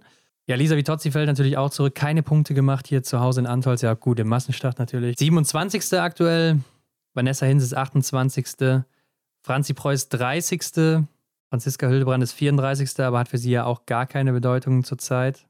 Und Anna Weidel finden wir auf Platz 46 wieder. Aber das würde doch jetzt heißen, dass von den deutschen Damen her bei Olympia zum Massenstart erstmal gar keine qualifiziert ist, oder verstehe ich das falsch? Nee, das verstehst du absolut richtig. Hendrik. Also aktuell Stand jetzt ist keine beim Massenstart dabei, im olympischen Massenstart, außer eben es gibt eine Medaille für die Athletin oder eben äh, von den Punktbesten her. Ja, so sieht's aus, ne? Also, das ist doch. Äh, ich denke, das haben die Verantwortlichen und die Athleten und Athletinnen sich natürlich auch selber oder anders vorgestellt im Vorhinein. Mhm. Ja, aber das, der Gedanke ist doch schon krass eigentlich. Ja. Dass ähm, die Situation jetzt so ist, wie sie ist. Ja, also ähm, es ist ja auch allgemein so, das deutsche Damenteam hat nur fünf Starterinnen jetzt bei Olympia dabei. Das gab es, glaube ich, noch nie. Mhm. Also auch von der Punktewertung in diesem Zyklus ja. Äh, historisch gesehen die schwächste Ausbeute. Der Auswahl von Franzi Preuß, der wiegt natürlich auch noch äh, hier Ja. mit rein. Ne? Sonst, also ich denke, die hätten wir auf jeden Fall hier in den Top Ten gesehen. Ja, glaube ich auch. So ist der Stand der Dinge aktuell, Hendrik. Und damit gehen wir doch mal zu den Männern über, denn hier sieht es ja ähnlich aus wie bei den Damen, beziehungsweise Canton Fiormaillet. Der führt hier weiterhin, denn der war ja auch in Antolz dabei, aber der hat schon 135 Punkte Vorsprung. Also selbst, wenn der zwei Rennen aussetzt Ja. und Jacqueline beide Rennen gewinnt, dann kommt er nicht an seinen Landsmann ran. Mhm. Der Ja. ist nämlich Zweiter, der Franzose, also Emilien Jacqueline. Ja, er sammelt halt im Massenstart auch keine Punkte. Ne? Also es war vielleicht nicht so clever, wobei, wenn man natürlich dann wieder auf seine Form geschaut hat, er hat ja äh, geäußert, dass er eben gar nicht zufrieden war mit seinem Laufen und ähm, klar, wird dann wahrscheinlich irgendwo Sinn gemacht haben, aber aus Sicht der Punkte, ja, ist doch dann blöd, dass er da so viele Federn gelassen hat. Gerade weil Quentin Fillon-Maillet ja auch in Antolz gar nicht so berauschend war. Ja, Emilien Jacquelin war im Einzel ja richtig gut unterwegs, ne? Bis zum letzten Schießen, schießt dann zwei Fehler. Sonst wäre er weit nach vorne gekommen, trotz schlechterem Laufen als sonst. Aber ich habe auch gesehen, der Franzose ist läuferisch äh, deutlich zurückgefallen. Jetzt im zweiten Trimester war er zweitschnellster noch nach dem ersten Trimester und jetzt ist er, glaube ich, nur noch fünftschnellster. Also der verliert da einiges. Ähm, Ja, und hofft natürlich jetzt auch in Peking wieder in Topform zu sein. Tajebö ist auf Platz 3, haben wir ja auch angesprochen. Ne? Siehst du vielleicht noch deine Chance auf den Gesamtweltcup? Er meint nicht, aber ich würde sagen, warten wir doch erstmal ab, was da noch passiert, denn ja, auch Canton Fillon-Maillet kann sich natürlich infizieren oder auch einfach mal ausfallen oder wie auch immer. Mhm. Und wenn Tajebö dann dabei ist und auch oben mit dabei ist, dann kann sich das Blatt hier auch schnell wieder wenden. Und Sebastian Samuelsson fällt natürlich auch ein bisschen zurück jetzt an dem Wochenende, denn er war ja auch nicht dabei als Vierter. Ist aber immer noch hier gelistet und als bester U25-Athlet. Ja, und jetzt neu auf Rang 5, erstmals in den Top 5 in diesem Jahr im Gesamtweltcup. Johannes Tinnis Bö. Also er macht auch durch seinen guten Platz natürlich im Massenstart ordentlich Punkte. Vor Vettel Sjostad Christiansen, der eben auf Rang 6 ist, und Stola Holmgreit auf 7. Also das norwegische Trio rückt dann da an. Ja, Stöller Holmle Greit damit ja auch näher an Sebastian Samuelsson rangerückt. Ne? Heißt, das blaue Trikot ist wieder in greifbarer Nähe für ihn. Und äh, Johannes Dinges Bö, ja, der hat auch die meisten Punkte hier am Wochenende gemacht. Alexander Loginov wird Achter, haben wir gar nicht erwähnt. Henrik, der Russe, war gar nicht im Massenstart dabei, genauso wie Kalili, ne? das haben wir ja gesagt. Mhm. Äh, und Zero Gwostov auch nicht gestartet im Massenstart. Ja, fand ich wohl eine merkwürdige Entscheidung, denn in der Staffel war er ja noch dabei, ne, der Alexander Loginov. Hat dann also das Einzelrennen ausgelassen, wo ich mir dachte, eigentlich so für dich selber ist doch der Massenstart als Trainingsrennen, als, äh, ja, ja, doch, Trainingsrennen kann man so stehen lassen, eine, eine bessere Erfahrung als die Staffel. Also würde ich jetzt so sagen. Ja, ich glaube, die drei Russen sind in einer Trainingsgruppe mit demselben Trainer und Ja. ich glaube, der hat dann eben so entschieden für die oder die haben zusammen so entschieden. Ich weiß nicht, was genau der Plan dahinter ist, Ja. aber wenn es dann aufgeht, ne, dann äh, kräht kein Hahn mehr nach diesem äh, Massenstart hier. Und Benedikt Doll, Hendrik, der wandert natürlich ordentlich nach vorne jetzt hier nach dem Ja. Wochenende. Elfter jetzt auch hier und damit natürlich auch safe dabei in Peking, genauso wie Johannes Kühn, der 15. ist. Also zwei deutsche Herren, die sind safe im Massenstart gesetzt. Ja, das tut doch gut, den Benedikt Doll da oben in der, ja, knapp vor den Top 10 zu sehen. Er hat ja gesagt, er will in die Top 6. Das wird sehr, sehr, sehr eng. Aber ja, in die Top 10, da muss er auf jeden Fall rein. Da gehört er hin. Wobei ich denke, die Punkte sind ja doch noch recht eng bis in die Top 6. Also könnte ich mir durchaus schon vorstellen, wenn die Form so bleibt, wie sie jetzt ist bei ihm, ne? Und er auch am Schießstand nicht mehr ganz so krasse Ja. Aussätze hat. Aber läuferisch muss man ja sagen, ist er in einer richtig guten Verfassung. Das war Ähm, schon echt gut. Ja, wenn er äh, das jetzt noch bis zum Ende des Winters durchziehen kann, ich glaube, dann geht es auch weit nach vorne. Und wir werden wahrscheinlich auch noch den einen oder anderen Spaß mit ihm dann in Peking haben. Könnte ich mir ganz gut vorstellen. Ja, Roman Rees, der ist dann hier 18. geworden. Damit knapp an den Top 15 vorbei. Erik Lesser ist 21. Mhm. Philipp Navrat ist 27. aktuell. Und das wäre ja cool, wenn die drei Deutschen sich auch noch qualifizieren würden jetzt über die Platzierungen in Peking. Denn das sind starke Leute, die können auch vorne mit reinlaufen und um die Medaillen laufen, alle drei.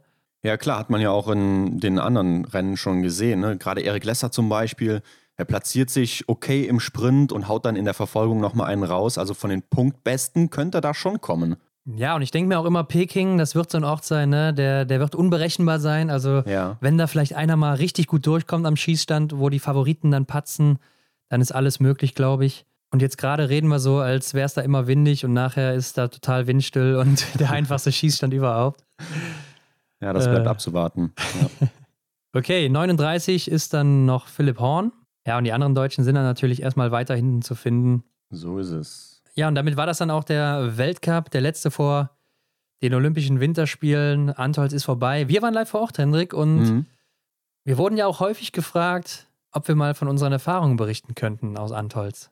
Ja, leichter gesagt als getan. Also wir haben ja wirklich viel erlebt in der Zeit und ähm, viele Einblicke bekommen. Ich denke, für mich habe ich mal so reflektiert, passt der Spruch mittendrin statt nur dabei in keine Situation besser als in diese, in der wir waren. Also das war wirklich, ja, Wahnsinn. Ja, okay, warum meinst du jetzt genau? Naja, allein die Situation, wo wir mit Christian Dexne zusammen in seiner Kabine waren. Er hat uns ja schon mal berichtet in einer Podcast-Folge mit uns, wie er denn da immer so kommentiert und wie das Ganze aufgebaut ist. Aber da konnte man das mal sehen, konnte man, konnte man live mit dabei sein. Aus dieser Sicht natürlich. Ähm, dann aber auch hinterm Schießstand, hinter den Trainern zu stehen, da zu gucken, wie die da beim Anschießen agieren und dann natürlich auch die Starts mitzuerleben, hautnah dabei zu sein. Ja, das war schon echt verrückt, wo die Athleten dann drei Meter an einem vorbeilaufen. Das war schon toll.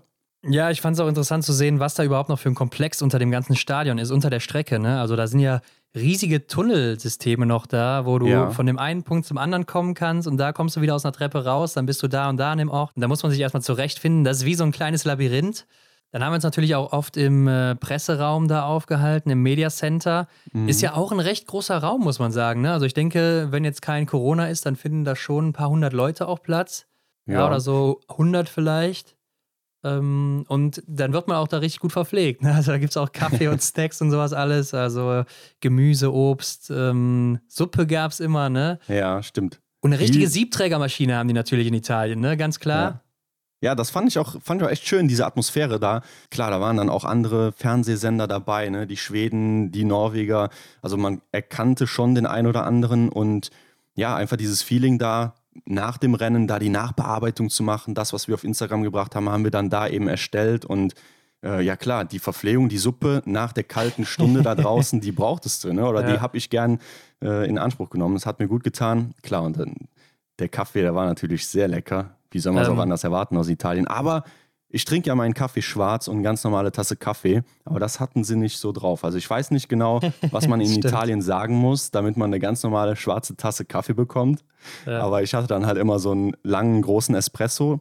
Der war sehr kräftig, aber ja, eine schwarze Tasse Kaffee, die stelle ich mir dann doch etwas anders vor. Ja, klar, das kannten die anscheinend nicht so. Aber wo du es gerade sagst, da waren auch andere äh, äh, Medienvertreter oder so dann in dem Raum mit drin, zum Beispiel auch Leute vom NRK. Ja, und dann genau. sitzt da einfach äh, Sinove Solemdal da mit dir daneben in einem Raum. Die hat ja da mitgearbeitet mit den Jungs Ja. da, ne, vom NRK. Die ist ja Genau. da auch Expertin oder so im TV, wie Arne Pfeiffer eben auch. Ja, hat da auch so ein paar Runden auf der Strecke gedreht und so. Ja. Ja, es war auch mal cool mitzuerleben. Du hast das Tunnelsystem angesprochen, wo dann auch die Gewehrkontrolle vor dem Start ist. Und das war echt schon interessant. Ja, da habe ich auch immer gedacht, das wäre alles so richtig getrennt, ne, dass die Athleten so überhaupt nichts mit den ganzen Ja. Medienvertretern oder den Zuschauern zu tun haben. Aber wenn du da äh, eine Akkreditierung hast, dann läufst du ja quasi direkt an den Athleten vorbei oder die laufen an dir vorbei. Genau. Äh, an einigen Gängen lässt sich ja nicht vermeiden. Ähm, da ist das einfach zwangsläufig so. Jetzt fragt sich der eine oder andere vielleicht, wie waren das überhaupt mit den Corona-Maßnahmen da? Man musste natürlich geimpft sein, ne? Und wir haben dann auch immer einen Schnelltest machen müssen. Also da ging das schon mit rechten Dingen zu. Und ähm, Vorher auch erstmal einen PCR-Test, damit du überhaupt da reinkommst, ne? sonst hast du keine Mhm, Chance, genau, da reinzukommen. Also wir wurden auch äh, insgesamt fünfmal die Woche da getestet. mhm. Also wir sind auf jeden Fall sauber, das kann man schon mal sagen.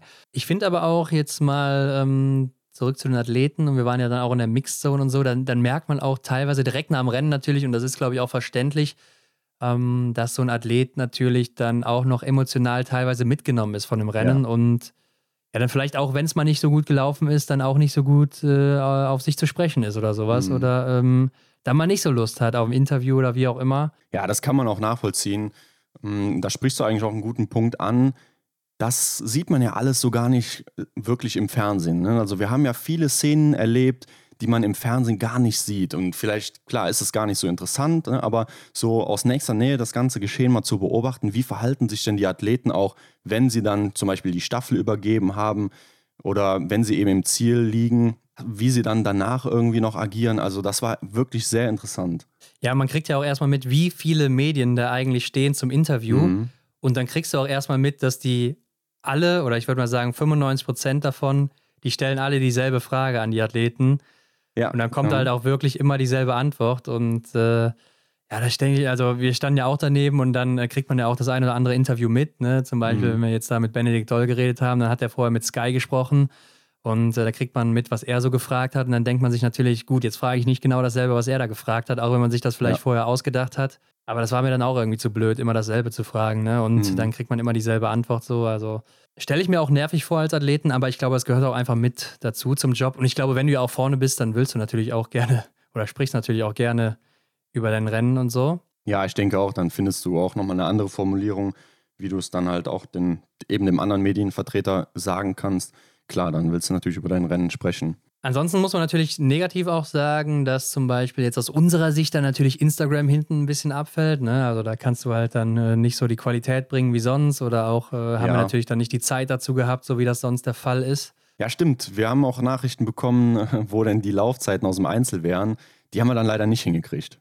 Ja, aber ich muss ja auch sagen, an so einem Laptop kann ich einfach nicht arbeiten. Ne? Also ich habe zu Hause keinen Laptop, sondern immer so einen Desktop-PC und ist natürlich Ja. ein riesiger Bildschirm und so dann auch. Und äh, das geht einfach nicht am Laptop oder so, muss ich, muss ich sagen. Ähm, ist nicht möglich, aber ähm, ich muss auch sagen, vorm TV, wenn man zu Hause guckt im Fernsehen, kennt vielleicht auch der ein oder andere Zuschauer, da kriegst du natürlich viel, viel mehr mit vom Rennen. Ne? Hm, das stimmt. Also, ich Also- würde sagen, was so als Zuschauer der Bonus ist, ist die Atmosphäre, wenn dann Zuschauer da sind. Vor Ort meinst du? Ja, ja, klar. Also im Mhm. Stadion oder so. Aber wenn man wirklich detailliert Biathlon sehen will oder so, dann würde ich ja schon sagen, kriegst du vorm Fernseher alles mit. Oder man muss es sich nachher eben halt nochmal angucken.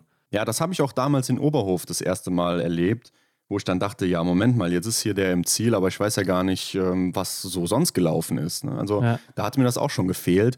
Es war natürlich in Antolz auch eine große Leinwand aufgebaut, wo man dann eben das Fernsehbild sehen konnte mit den ganzen Zeiten und so. Aber ja, das, das war halt nicht vergleichbar mit dem, was man von zu Hause aus so sieht, weil du hast dann natürlich auch nebenan noch irgendwelche ablenkenden Faktoren, wie was machen die Trainer gerade da und es gibt halt einfach viele andere Faktoren, die dich dann davon ablenken. Ja, auch weil das Bild relativ klein ist, ne? Also man Ja. sieht es vielleicht auch nicht ganz so gut, auch je nachdem, wie die Sonne da scheint, so. Aber okay, das sind halt dann eben die, die Abstriche, die man da machen muss bei so einer äh, Veranstaltung. Mhm. Ansonsten, Hendrik, ähm, die Stars of the Week in der letzten Woche, das waren ja, äh, oder ist ja Benny Doll geworden, mal wieder. Ja. Hatte ich mir schon fast gedacht. Und Dorothea Viera dann auch, äh, knapp vor Justine Bray, oder knapp war es eigentlich nicht, beide haben ja doch Ja, sehr schon deutlich, deutlich. gewonnen. Ja. ja. Damit geht es natürlich auch weiter dann in Peking, ne? Da gucken wir dann auch mal, wer so der Athlet der Woche immer war. Obwohl ich habe gesehen, das liegt richtig doof. Denn in der ersten Woche sind drei Rennen und in der zweiten Woche ist dann nur noch ein Einzelrennen, der Massenstart. Ja, dann muss man überlegen, ob das dann Sinn macht, die eine Woche dann noch zu machen. Oder man nimmt halt einfach, ähm, ja, Athlet, Athletin von Olympia. Ja, vielleicht dann nach den zwei Wochen oder so als Zusammenfassung. Aber so wirklich Biathlon-freie Zeit ist ja aktuell noch nicht, denn es läuft ja auch gerade die Europameisterschaft. Ne? Da ähm, ist jetzt schon ein Rennen. Gestern am Donnerstag fand da statt und heute am Freitag, wenn die Folge hier rauskommt, dann ist auch das zweite Rennen dran, der Sprint. Mhm. Und bei den Herren hat direkt mal Matthias Dorfer Bronze geholt. Ne? Also herzlichen Glückwunsch. Und äh, freut uns natürlich besonders für ihn, war auch schon zweimal bei uns im Podcast. Ja. Ja, saubere Leistung, 20 Treffer. Ja, richtig gut und setzt damit natürlich auch mal ein Zeichen Richtung Weltcup. Ne? Vielleicht geht es da auch nochmal hin dann jetzt äh, nach den Olympischen Spielen. Und Philipp Horn, der wird ja auch Fünfter mit der dritten Laufzeit, aber auch leider mit drei Fehlern. Also leider der eine zu viel, sonst hätte es ja auch noch für eine Medaille gereicht. Und Anton Barbikow war ja auch hier dabei, wird äh, Zweiter hier ne? mit der Silbermedaille dann eben dekoriert. Jo, genau. Aber auch Janina Hettich, Hendrik, die macht hier ein ganz gutes Rennen, schießt zwar zwei Fehler, wird am Ende Sechste im Einzel, aber hat die dritte Laufzeit, also auch sie zeigt, mit ihr ist da zu rechnen. Und bei einer EM, da ist auch ein bisschen besseres Aufgebot als jetzt im EBU-Cup sonst. Mhm. Und die Moldawierin Stremus war übrigens auch dabei, ne, die hier noch im Massenstart gestartet ist. Ja, die haben wir eben angesprochen. Die wird hier Zweite, holt Silber mit einem Fehler. Ja, und ab morgen Samstag kann man das Ganze auch auf Eurosport verfolgen. Das ist dann der Verfolger. Und dann am Sonntag gibt es eben noch die Mixed- und Single-Mix-Staffeln. Und äh, Franzi Hildebrand ist ja zum Beispiel auch dabei. Ne? Caroline Horschler war eigentlich auch dabei, hat sich jetzt aber wohl wieder verletzt, ist also jetzt nicht mehr am Start da. Kommt da wohl auch nicht mehr so richtig in die Spur momentan. Mhm. Ansonsten müssen wir aus deutscher Sicht noch ein Karriereende vermelden. Florian Holland, der hat seine Karriere beendet. Ja, das stimmt. Hat wohl auch das Ausscheidungsrennen zur EM gewonnen im Deutschlandpokal, aber wurde dann trotzdem nicht nominiert und ja, hat dann wohl an, am Ende jetzt auch den Schlussstrich gezogen. Äh, war wohl aber auch körperlich nicht mehr ganz so fit unterwegs oder hatte hier und da mal ein paar Leiden. Mhm. Ja, kann man sich gut auf Instagram durchlesen, ähm, was er da so gesagt hat. Klar, ich denke, wenn, wenn du halt einfach merkst, so dass der Körper auch dann in dem Alter schon nicht mehr so ist, wie er vielleicht sein sollte und du einfach im Leistungssport dann nicht mehr anknüpfen kannst da vorne, weiß nicht, da muss man sich halt überlegen. Ne? Klar, macht man es jetzt nochmal weiter, riskiert man noch ein Jahr oder, oder investiert man noch ein Jahr oder zwei, vielleicht platzt dann der Knoten und man ist auf einmal mit dabei. Ja, oder man orientiert sich halt um, ne? Klar, demotiviert natürlich dann auch im Endeffekt. Ja. Und ähm, ja, er ist auf jeden Fall raus aus dem Biathlon-Geschehen am mhm. Wochenende, wo jetzt in Antolz Rennen stattfanden. Da gab es ja auch noch in Pokeljuka die Junioren-EM. Gut, dass du es sagst, ne? Da sind wir wieder bei der Kategorie Deutschland und der Nachwuchs. Haben wir einen? Haben wir auf jeden Fall, Henrik, denn Selina Grozian, die dreht hier mal richtig auf. Ne? Doppelsieg im Sprint und Verfolger. Im Sprint jo. sogar mit einem Fehler gewonnen und 40 Sekunden Vorsprung. Mhm. Also hat da richtig einen rausgehauen und sie eben, wie schon äh, letztes Mal oder vor zwei Wochen erwähnt, ist ja nochmal deutlich jünger als der Rest, der da startet. Ja, genau. Aber auch im Team. Ne? Im Team sind sie auch stark. Single-Mix-Staffel gewonnen, Gold geholt. In der Mix-Staffel dann Silber. Also war schon stark. Und Lisa Maria Spark holt auch hier Bronze im Verfolger. Mhm. Also ja, zeigen sich von einer guten Seite. Norwegerinnen waren allerdings hier nicht am Start. Ne? Und von daher muss man sagen, die ganz große Konkurrenz war dann vielleicht auch nicht dabei. Und bei den Herren, ja, da waren auch noch nicht so viele Medaillen dabei. Aber die Damen lassen doch auf jeden Fall hoffen. Auf jeden Fall den Namen Grozian. Äh, ja, den, den sollte man sich, glaube ich, merken. Ja, Henrik, und damit äh, zum Abschluss noch dem Wachstruck hinterher. Ja, Henrik, Montag kommt die nächste Folge von uns raus und das wird schon die letzte Folge vor Peking sein. Kannst du sie überhaupt schon realisieren? Also. Nee. Irgendwie surreal, oder? Nee, also kann ich eigentlich gar nicht realisieren, dass es dann schon soweit ist. Das ist ja dann unsere Favoritenfolge. Äh, wir müssen ja noch bekannt geben hier, wen wir denn da auf 1, 2 und 3 sehen. Genau, und ich habe mal gesehen, das liegt ja eigentlich gar nicht so gut für unseren Podcast, denn am Samstag ist das erste Rennen dann, also jetzt nicht am, am Morgen der Samstag, sondern die Woche ja. darauf. Genau. Ähm, also müsst ihr euch jetzt nicht erschrecken, ne, dass ihr morgen was verpasst, sondern erst nächste Woche Samstag. da geht es dann rund in der Mixstaffel und dann geht es ja Montag los mit dem Einzel. Mhm. Und da ist unsere neue Folge ja dann auch schon wieder draußen, wo wir dann über die Mixstaffel reden. Heißt, der Einzel kommt dann erst eine Woche später, inklusive Sprint und Verfolger. Genau. Man könnte natürlich auch eine Folge machen nach jedem Rennen, ne? so kurze Snippets immer oder so, ähm, die man sich dann täglich anhören kann. Ja, das wäre eigentlich eine Idee. Ähm, könnt ihr ja mal gerne unter das Folgenbild schreiben, was ihr davon haltet. Könnt ihr uns natürlich auch persönlich schreiben, ne? Im oder so, Chat genau. bei Instagram. Ja, Henrik, das heißt, die Termine wird es ja dann auch schon Anfang der Woche geben, aber wir werden ja am Montag auch noch eine Folge rausbringen, von daher ähm, wird man das dann auch nochmal erfahren. Ansonsten, Leute, natürlich nicht vergessen, wenn euch das Ganze hier gefallen hat, dann bewertet uns doch mit fünf Sternen. Das geht jetzt auch bei Spotify. Ne? Hier mal kurz Pause machen, extra mhm. Runde auswählen, zack, fünf Sterne eingeben und weiterhören. Und dann ja, seid gespannt, was für Peking auf euch zukommt. Wir haben einiges geplant und natürlich auch das Abonnieren nicht vergessen bei Spotify, iTunes, wo auch immer. Teilt das überall, wenn ihr mehr davon hören wollt. Ich hoffe, diese kleine Freitagsfolge, die gar nicht so klein ist, hat euch gefallen. Ja, ich wollte gerade sagen, wir sind schon echt lange drin hier. Ich hätte auch noch was auf dem Zettel gehabt hier von unserer Erfahrung in Antolz. Aber das kann man ja auch nochmal irgendwann anders mit einwerfen, zum Beispiel in der nächsten Folge. Denn wir haben uns ja auch mal auf die Ski gestellt. Ja, vielleicht in der nächsten Folge, Hendrik. mal gucken. Ich würde sagen, für diese Woche sind wir auf jeden Fall raus und wir hören uns am Montag wieder. Ciao. Genau, bis dann. Das war die Extra-Runde mit Ron und Hendrik für diese Woche. Neue Folgen gibt es jeden Montag, überall, wo es Podcasts gibt.